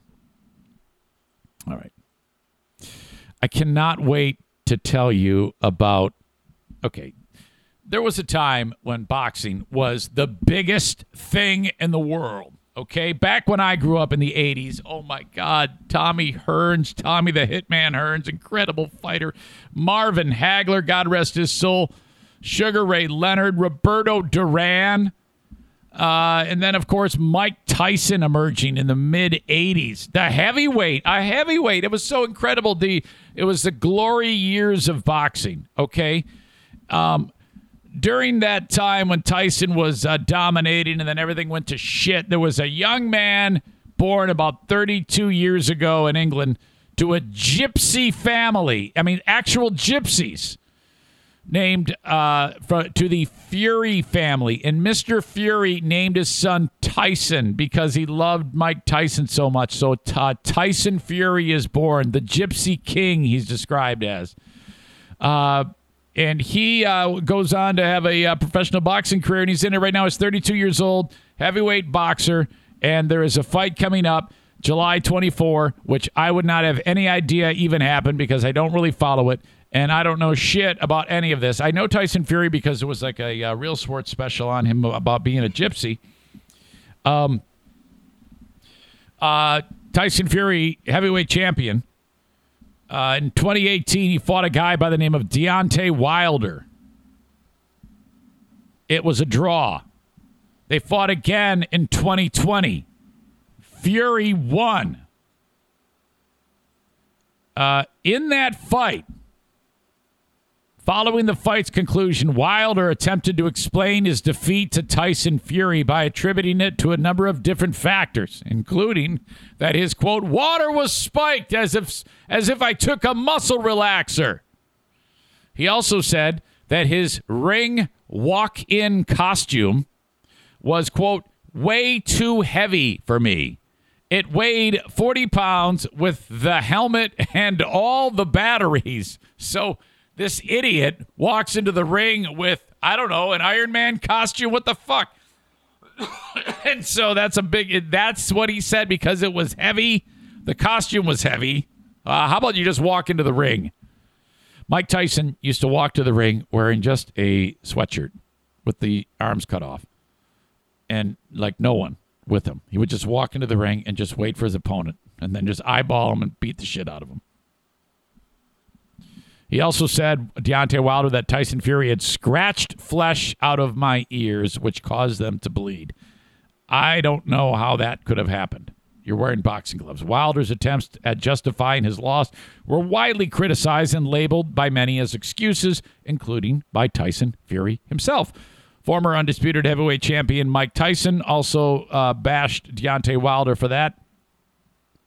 Despite the widespread criticism of Wilder's allegations, for which he provided no substantial evidence to support, he did not back down.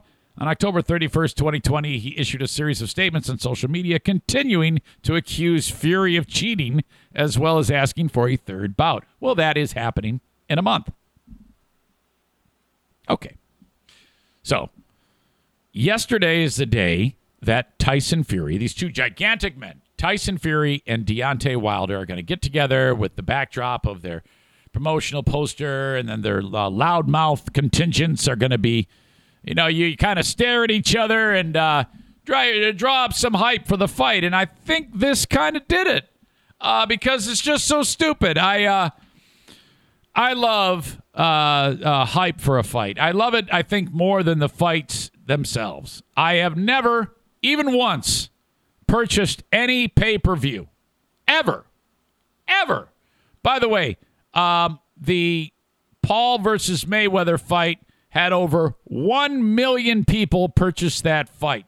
You fucking idiots. There are that means that there are 1 million assholes in the world today for sure to purchase that catastrophe. How embarrassing is it that people are so stupid that they will spend their hard-earned money on a stupid event like that? My god. Those idiot fights make the WWE look like Shakespeare in the park. So Wilder and uh, Fury are going to have their little confrontation where they stare at each other and then that's it. Well, what they did was uh, they Wilder announced, "I am not going to speak," and then so he had an announcement that he's not going to talk, and then he puts on his headphones, he walks to the front of the stage, and then Fury stands, walks up to the stage. In fact, I got to get this. I'll share it with you while I play the audio. Mm-mm-mm.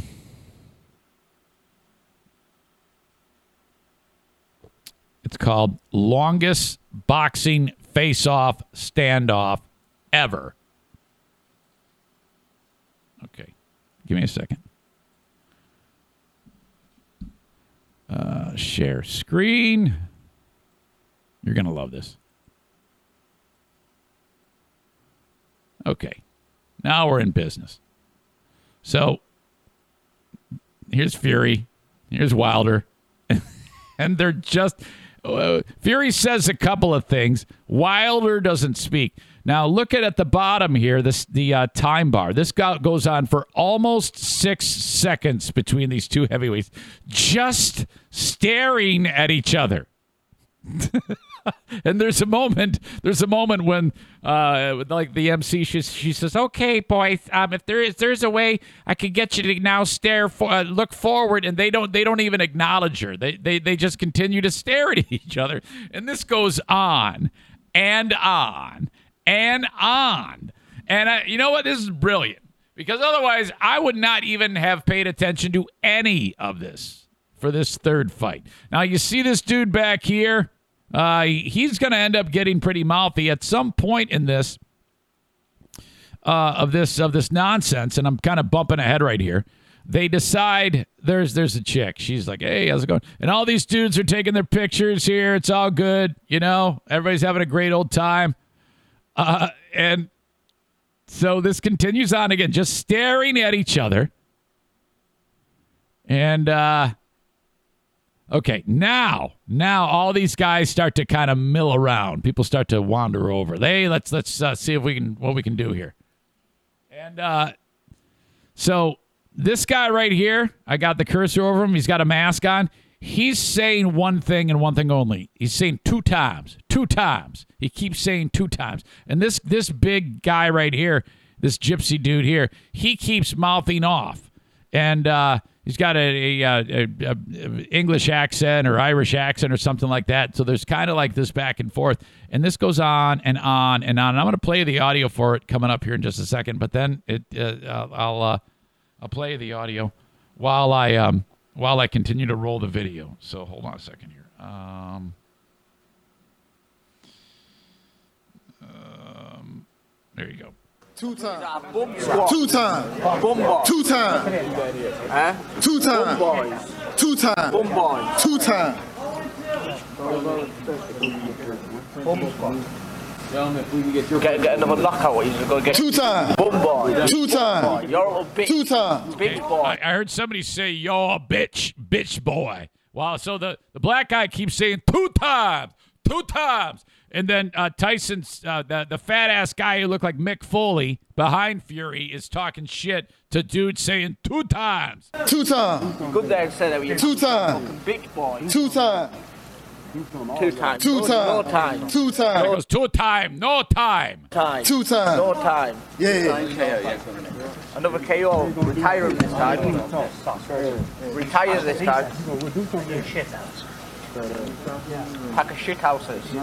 Calls him a pack of shit houses. That's a that's a that's a new one. Two times. It can easily be my type of you. Two times. Two times. Two times. What's a Two of times. about? Because Two time times. Two times. Two One times. punch. Two times. Two times. Two times. Oh, Pat. Two times. Me and you. No bother. No, no, two times. We're not. So now, like Mick Foley here, he wants to. Uh, the guy who looks like Mick Foley with the beard behind Fury. Uh, is he wants to fight this guy who keeps saying two times. Yeah, Two times. Anytime. By the way, is there anything more stupid in the world than a bunch of idiot uh, uh, uh, jackasses like this talking tough to each other? What an embarrassment on humanity this is. This is just the stupidest thing I've ever seen in my entire life. Now, I mean, there there is a little method to the madness. I mean, I am a little excited for the fight now after this. So, I mean, that's the point, right? So I don't know. Maybe maybe it's okay, but it's just it's just so fucking stupid to me. Beautiful. Keep trying. Yeah. keep Anytime. I ain't no boss. Yeah, we gonna see. Yeah. We gonna see. We gonna see. Two times. No jokes here. All you big ass. Two times. Last time you play your big ass, you got knocked down, didn't you? This time, get you shut your fucking mouth. Five, five. Shut your mouth. Two I times. love the British dudes. I love these fucking gypsies going like, "Shut your fucking mouth." Look, five, one of. Two times. Bitch. Two times. Pussy boy. Two times. Like you walk away. Two times. boy. Two times. One of the good goes to run. Sit over there. that's his that's his parting shot. Sit over there. You can't you can't do all that and your and your and your parting shot be oh you got to sit over there. Oh, Sit over there. yes, fuck you, and sit over there. Sit over there. Two times. and that's uh, if if you're watching the stream here, they dude here, Deontay Wilder, he eventually was like, okay, that's enough. I've had it. And then he puts on his glasses, walks away, and then they're like, oh, we won, we won, yeah, two time. Sit over there. Okay, how dumb. Uh, Josh writes, This is more boring than watching the podcast. Okay. You know, I'm a sensitive soul. Uh, what the hell is wrong with you? Mitch writes, Rick needs to be a co host or maybe have his own segment once a week. Oh, absolutely. Rick is a talent.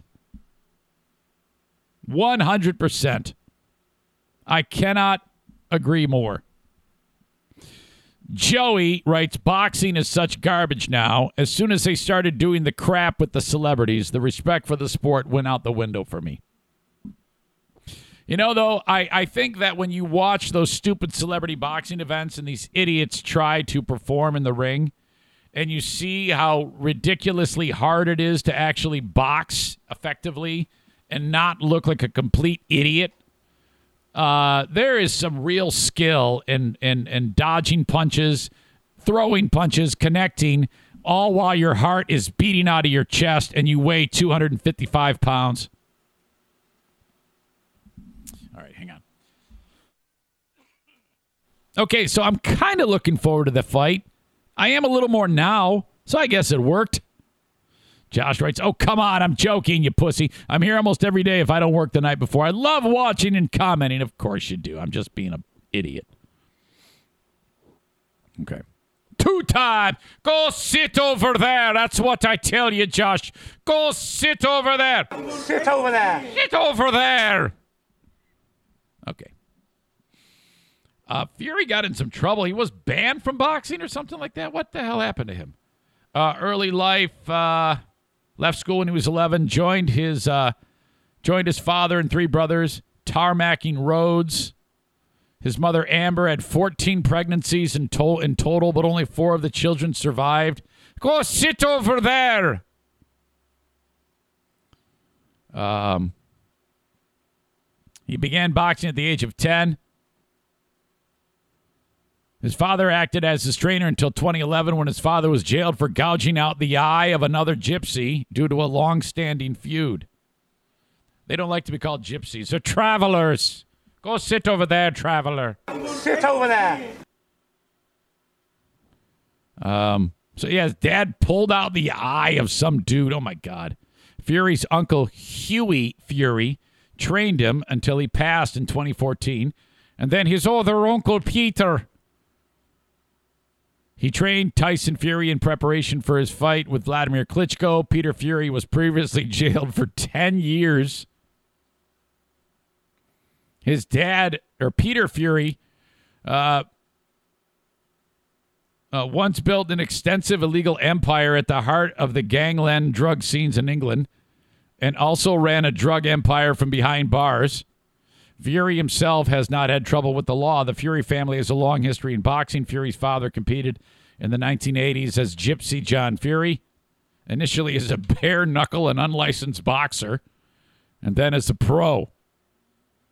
So, very, very colorful history to Tyson Fury. Sit over there. Uh, he had to relinquish, uh, relinquish his world titles for a period of time. I don't want to get into it. He's had issues, but he's back. All right. Enough of that shit.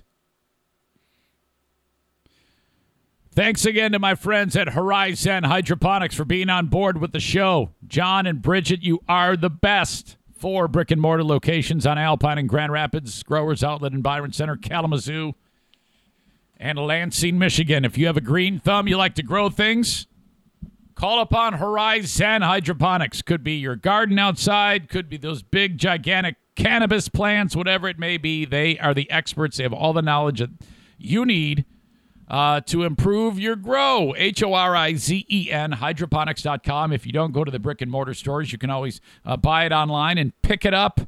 Uh, save 10% when you use the coupon code Zane Show at checkout when you buy it online.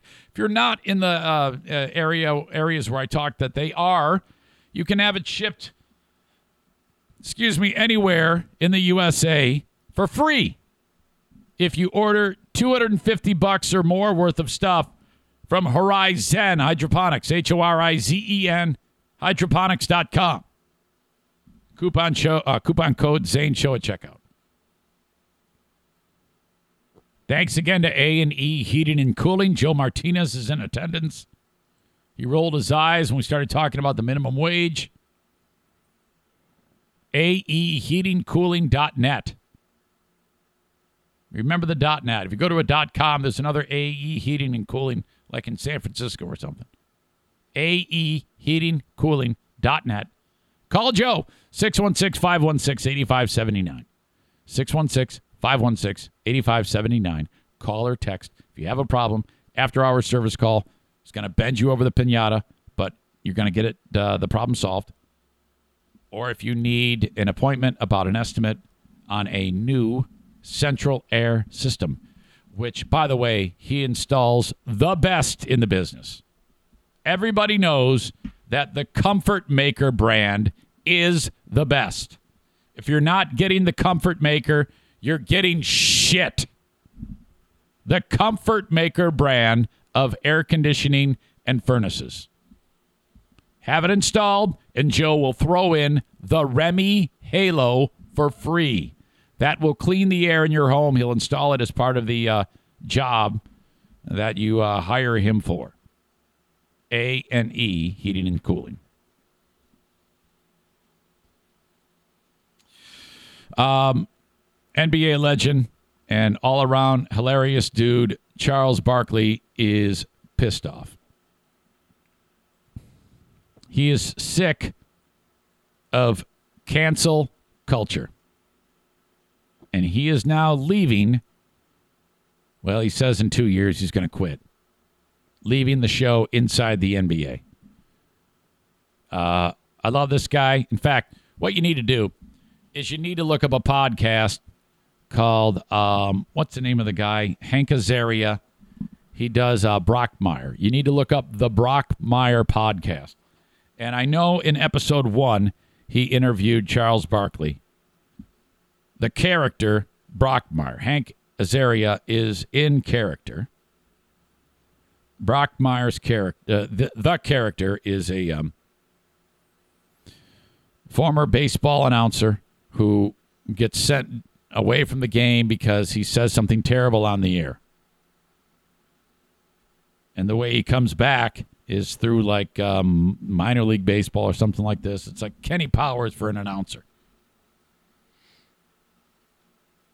And um, so the the podcast is him in character interviewing real people. So it's hilarious. He's asking stupid shit to these people.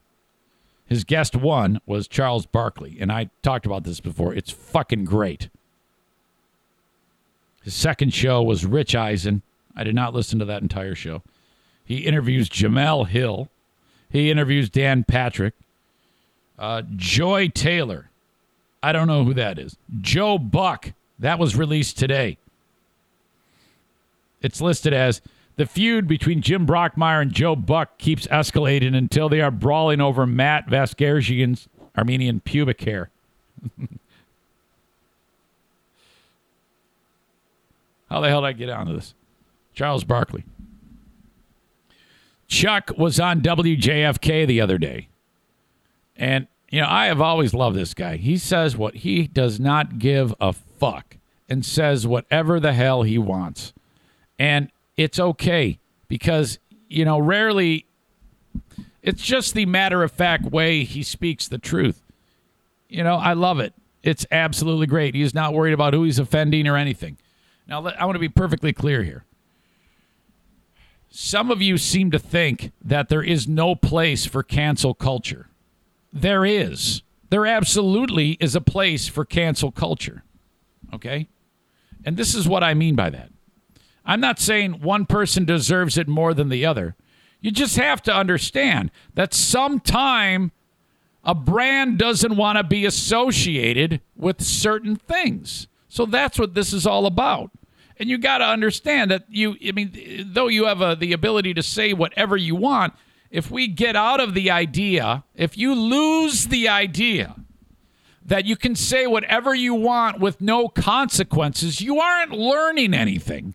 That makes that's going to validate your assholism even more. Okay? If you say stupid shit and nothing happens to you, you will continue to say stupid shit and and uh, without rhyme or reason. You know, it sometimes is necessary. There is some. There are sometimes there is a time and a place to be canceled. Too bad. Deal with it. Figure it out. We all have to. I've been canceled myself. I haven't liked it. You gotta you gotta understand when I when I say that I mean got, getting fired. That is getting canceled. Oh, we just can't deal with you anymore. Fuck you. Okay, I better learn a lesson. That's the way it goes. We've been getting canceled forever. Chuck Barkley, though, of all the people, no. Uh, whenever he says what he says, it's joking. He's screwing around. He is saying that his wanting to leave inside the NBA is be, because of cancel culture. He says we can't even have fun anymore. I'm going to play you a clip of him during the interview because the one thing in particular that stands out is when he was talking about um, years ago. He talked about how fat the women are in San Antonio, and it's it was just hilarious. Um, I, I think the um, I'm gonna, I'm gonna actually take what he says here. It's gotten out of hand right now. I couldn't imagine having to watch myself. You can't even have fun nowadays with these jackasses trying to get you canceled and things like that. Barkley slammed uh, jackasses, the social justice warriors who launch online attacks, and even criticized his bosses and co-hosts on TNT. I think you got to be careful. If you're like, let's say you're TNT, or somebody um, comes after and says, "Hey, your your your guy said this." I do think that some pl- uh, places need to actually say, "Well, too fucking bad. Deal with it." That does need to happen. But there are times that it's it's no, it can be avoided. It can't be ignored. Uh, one of the times that it should be ignored is with Chuck Barkley. It should always be ignored with Chuck Barkley because we all know he's, he's grown to say what he wants to say, and, he, and everybody takes it with a grain of salt. It's stupid. It's comedy. Chuck says, I couldn't imagine having to watch myself. It's gotten so out of hand. You can you can't have fun. As a result, he will be out the door in two years. He says, I'm just having fun talking about sports. I'm trying to hang on for another couple years until I'm 60, and then they can kiss my ass. I'm only working until 60. I've already told them that. We can't even have fun anymore. We had fun all these years, and now all of a sudden, the last year and a half, everybody's trying to get everybody fired, and it really sucks. Chuck says. Chuck says cancel culture is chilling the chemistry between him and his co hosts, which has made the show a smash since Barkley joined in 2000.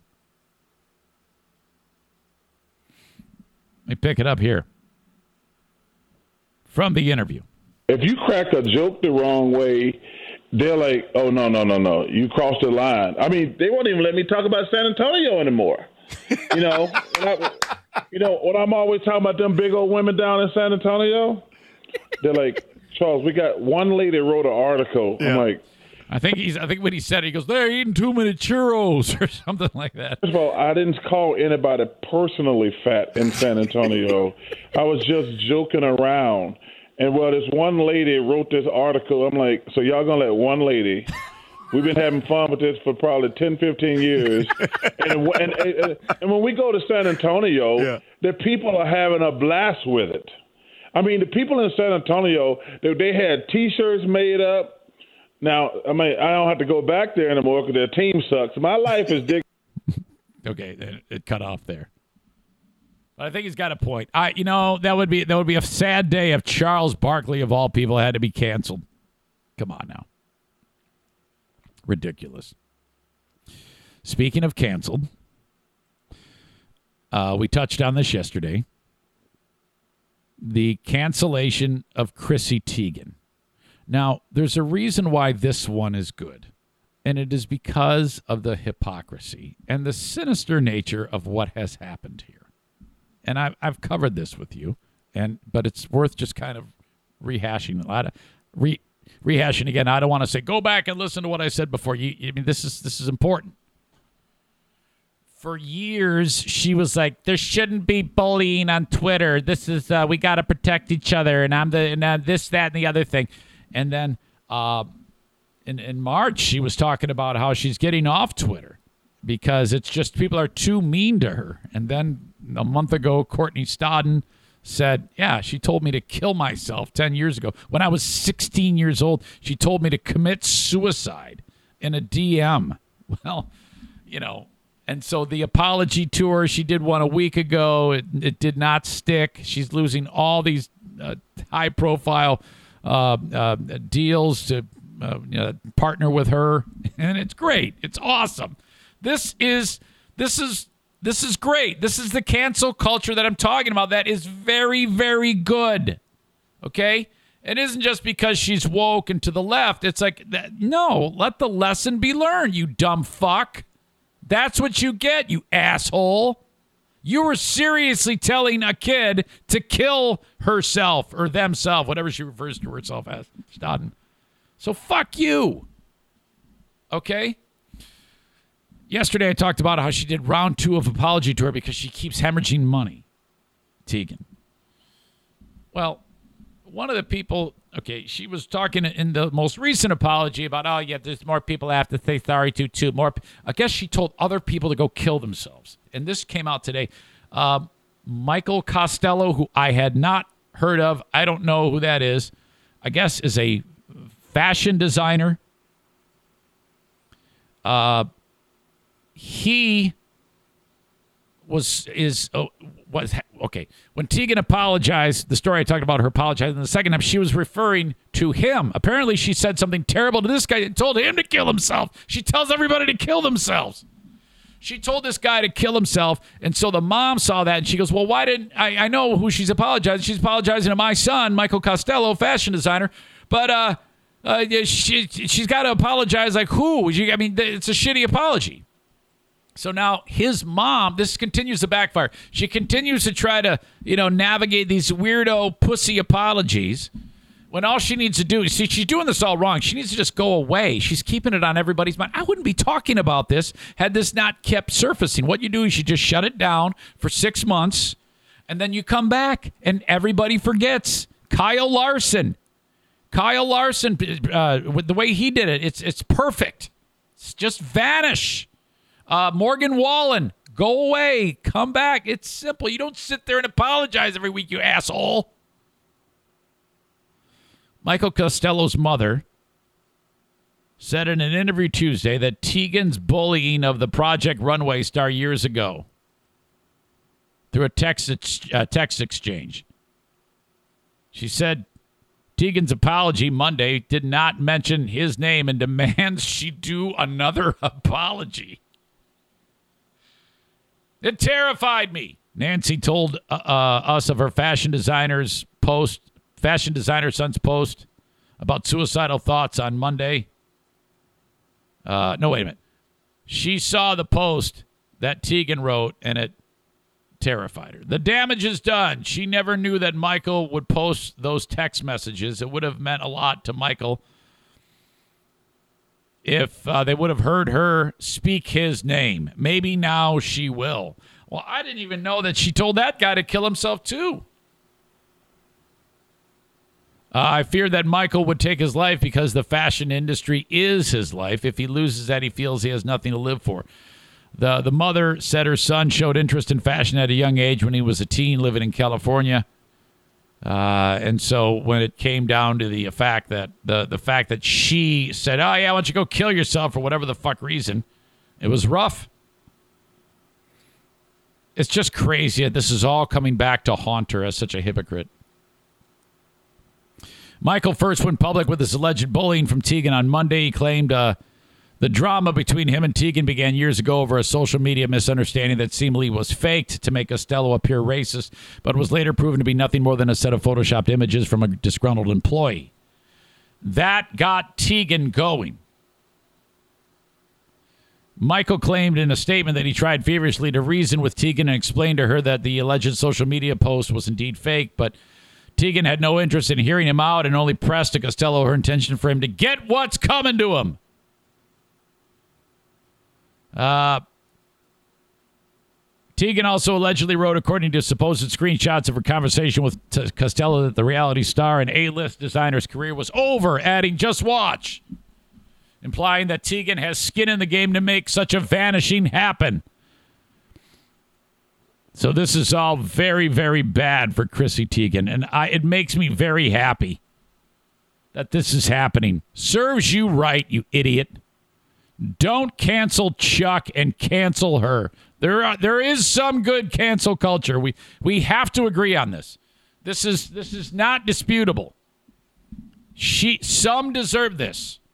It absolutely has to happen. Oh, yes. We say cancel culture until it happens to me. Oh, no. Shut up.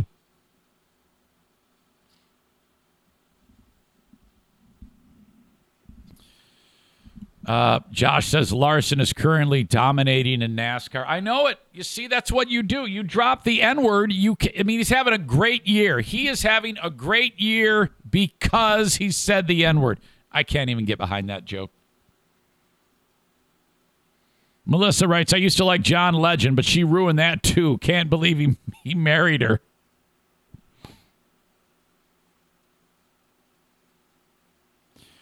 Uh, all right.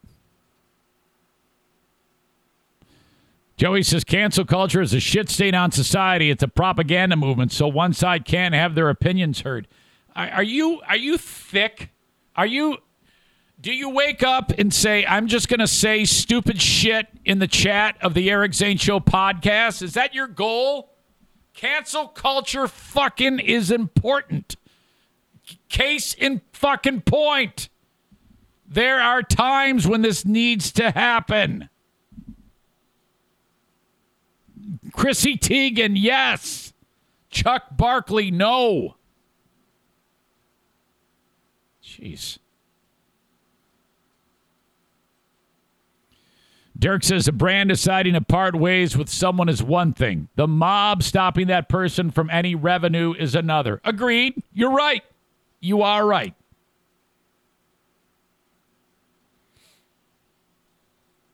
And cancel culture will affect all of us one day.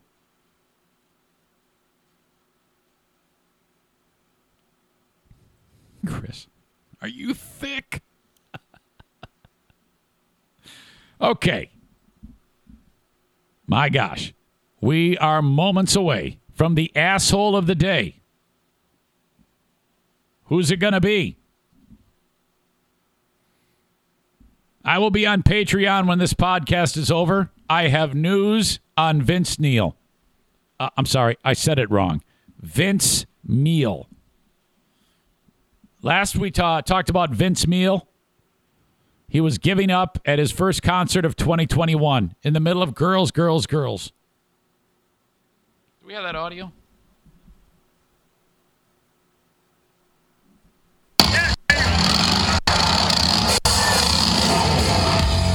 Remember the the the, band? His band is like uh Oh yeah, he's about to quit mid song.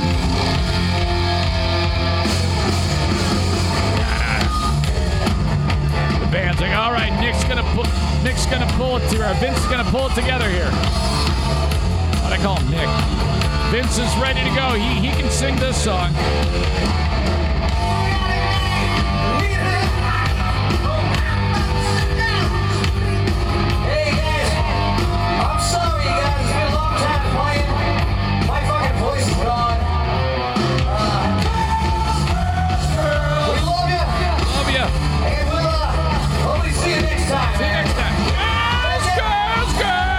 Walks off the stage, fat ass. Girls, girls, girls. Okay. What happened in concert two? For Vince. Was it as bad as that? I uh that might be the uh, most disgraceful thing that I've ever witnessed in the history of entertainment. You're on uh get after it, you know? Perform, you dick. Even if you have to hum it. Even just dancing. To say, "Ah, smell you later," and the band keeps playing on the Patreon. You need to know what happened in his second show of 2021. Patreon.com slash Eric Zane. Your support on the Patreon keeps the lights on and keeps these 8 million dogs and cats and birds fed. P A T R E O N dot com. You get the daily bonus Patreon podcast. You get the Ben and Eric Patreon podcast. Smarter than a former drug dealer trivia. The Lost Zane recordings and the Insane Asylum. Patreon.com slash Eric Zane. Five or ten bucks a month. Convert it to a yearly and save 10%.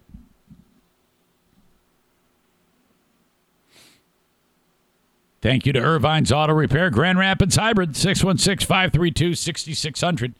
I said that wrong. Ervine's Auto Repair, Grand Rapids Hybrid, and EV. Did you see the announcement that General Motors has said that by the year 2035, they will only be making electric vehicles? Wow. I that is really incredible to me. Um my goodness. So I'll be what? 64 years old and that is all that they'll be making? They won't even be making combustion motor cars. It's coming, man. Is it the same though? I mean, if the uh, let's just say for this discussion that the point of that is to reduce the dependency on fossil fuel and to clean up the air, to reduce the emissions. If you reduce the emissions, if all the cars are EV, um, the there has to be energy created to get into the electric vehicles that come from power plants. Does that mean that the what they spew to make the power is that going to be less of a problem for the planet than the combustion motors with all the cars? It's got to, right? Boy, I am uh, I am very intrigued to uh, see in our lifetime the changes that will take place. Because if you were to look at some sources, it would say that in the lifetime of people like me, and damn well sure my kids, they they will experience a time, according to some, when there's no more fuel, no more crude oil. Now it depends on where you look at that. Others other sources say we will never have that problem ever. I don't know what to believe. Some will probably try to convince me after these comments. But I am very intrigued to see what the world is going to be like with everybody driving electric cars. It's kind of cool, actually. I just, the only thing I fear of is if we run out of oil, you realize everything we have in the world is made from oil, like all plastics. Uh, I mean, it would, it would set the, uh, the world back in terms of hospital care like you wouldn't believe if there was no more uh, crude oil to manufacture all of the medical instruments that we have on a day to day basis. But I don't know, maybe if we cut it all out of the cars, we'll have enough left over to be able to keep our hospital care. Sorry. Anyway, that all comes up because of Ervine's Auto Repair, Grand Rapids Hybrid, and EV.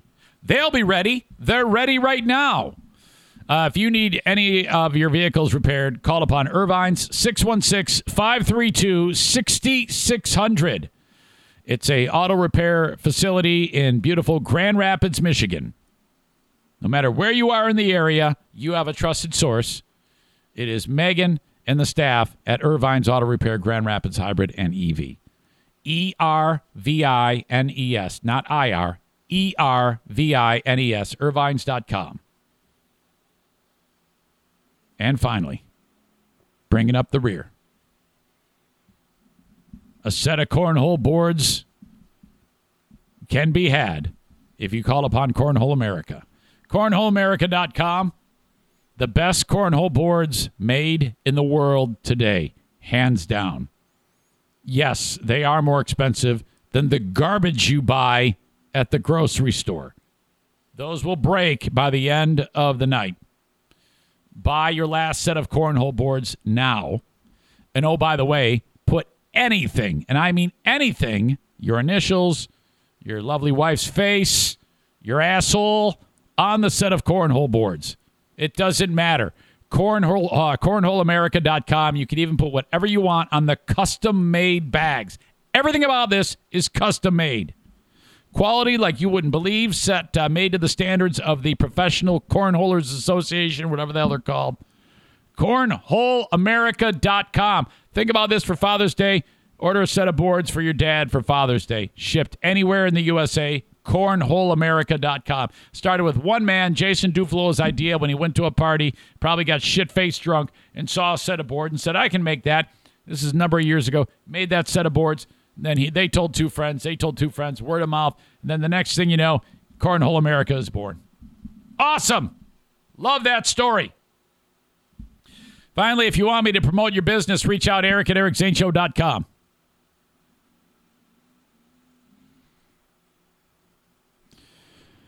Dirk writes, solar power can't handle the load. The technology isn't there yet, so it'll still be powered by oil and or coal.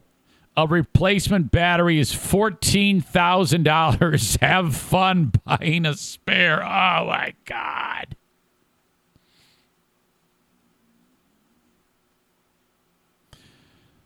Uh, Dirk says the market should drive which way the industry goes. Innovation is good, but if people aren't going to buy it, it's ridiculous to put claims out there like that. It sounded weird weird to me too. I cannot imagine that type of boldness, man. Kenny says just keep drilling, find more oil. By the way, Fear Bunker North, up north, like up at where where I'm at, back before uh, when my dad owned it, uh, there was a oil company that thought that there was a vast amount of oil under the ground there. And there still might be, but they actually set up a fucking derrick. Like there will be blood. Uh, and and we're drilling for like two years at Fear Bunker North, not at actually our property, but like a mile south of it. Can you imagine if I I will drink your milkshake? My God, what a great movie! Have uh, some of you, if you know, you know. There will be blood with Daniel Day Lewis, the bowling scene. Oh my God. What an incredible movie. It's so good. It's dark as shit, though. Holy fuck. The deaf kid. Oh. Great movie. There will be blood. Not for the faint of heart. It'll turn it, it. You will never ever look at a bowling lane ever again the same way. Ah. I will drink your milkshake. It's a book that was adapted. Who wrote that? Was that a Cormac McCarthy thing? There. Wait a minute. There will be blood book. Who wrote that? Uh, is it called There Will Be? Wasn't it called Oil? It was called Oil. The book was originally called Oil. Oh, that must be old if it's written by Upton Sinclair. That's the dude who wrote The Jungle. Did you have to read The Jungle when you were in school about the Chicago uh, meat packing industry? Holy fuck, that was required reading too. Yes. Upton Sinclair. There's a name from the past. Holy fuck. You're like, come on, Zane, end this damn thing. What are you doing? All right. I'll talk to you folks on Patreon a little bit. Thanks again. Oh, wait a minute. I got to do the asshole of the day. What am I doing? You idiot. Get your head out of your ass. Who is the asshole of the day today? Do you guys have any nominations? You know, I think I know who it is. Uh, I got to keep it real here. We are going way back in this podcast.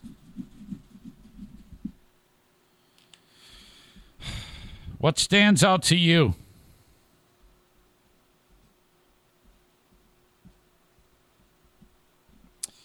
Your asshole of the day brought to you by TC Paintball and JM Synthetics.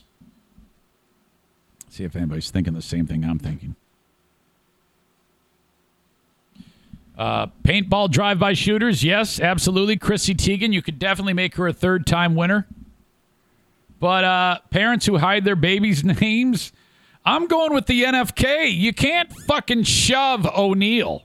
All right, the NFK. Uh, Hi, O'Neill. he, you know, I mean, seriously, that that uh, that sweet boy does not have a mean bone in his body. You cannot be shoving my dog.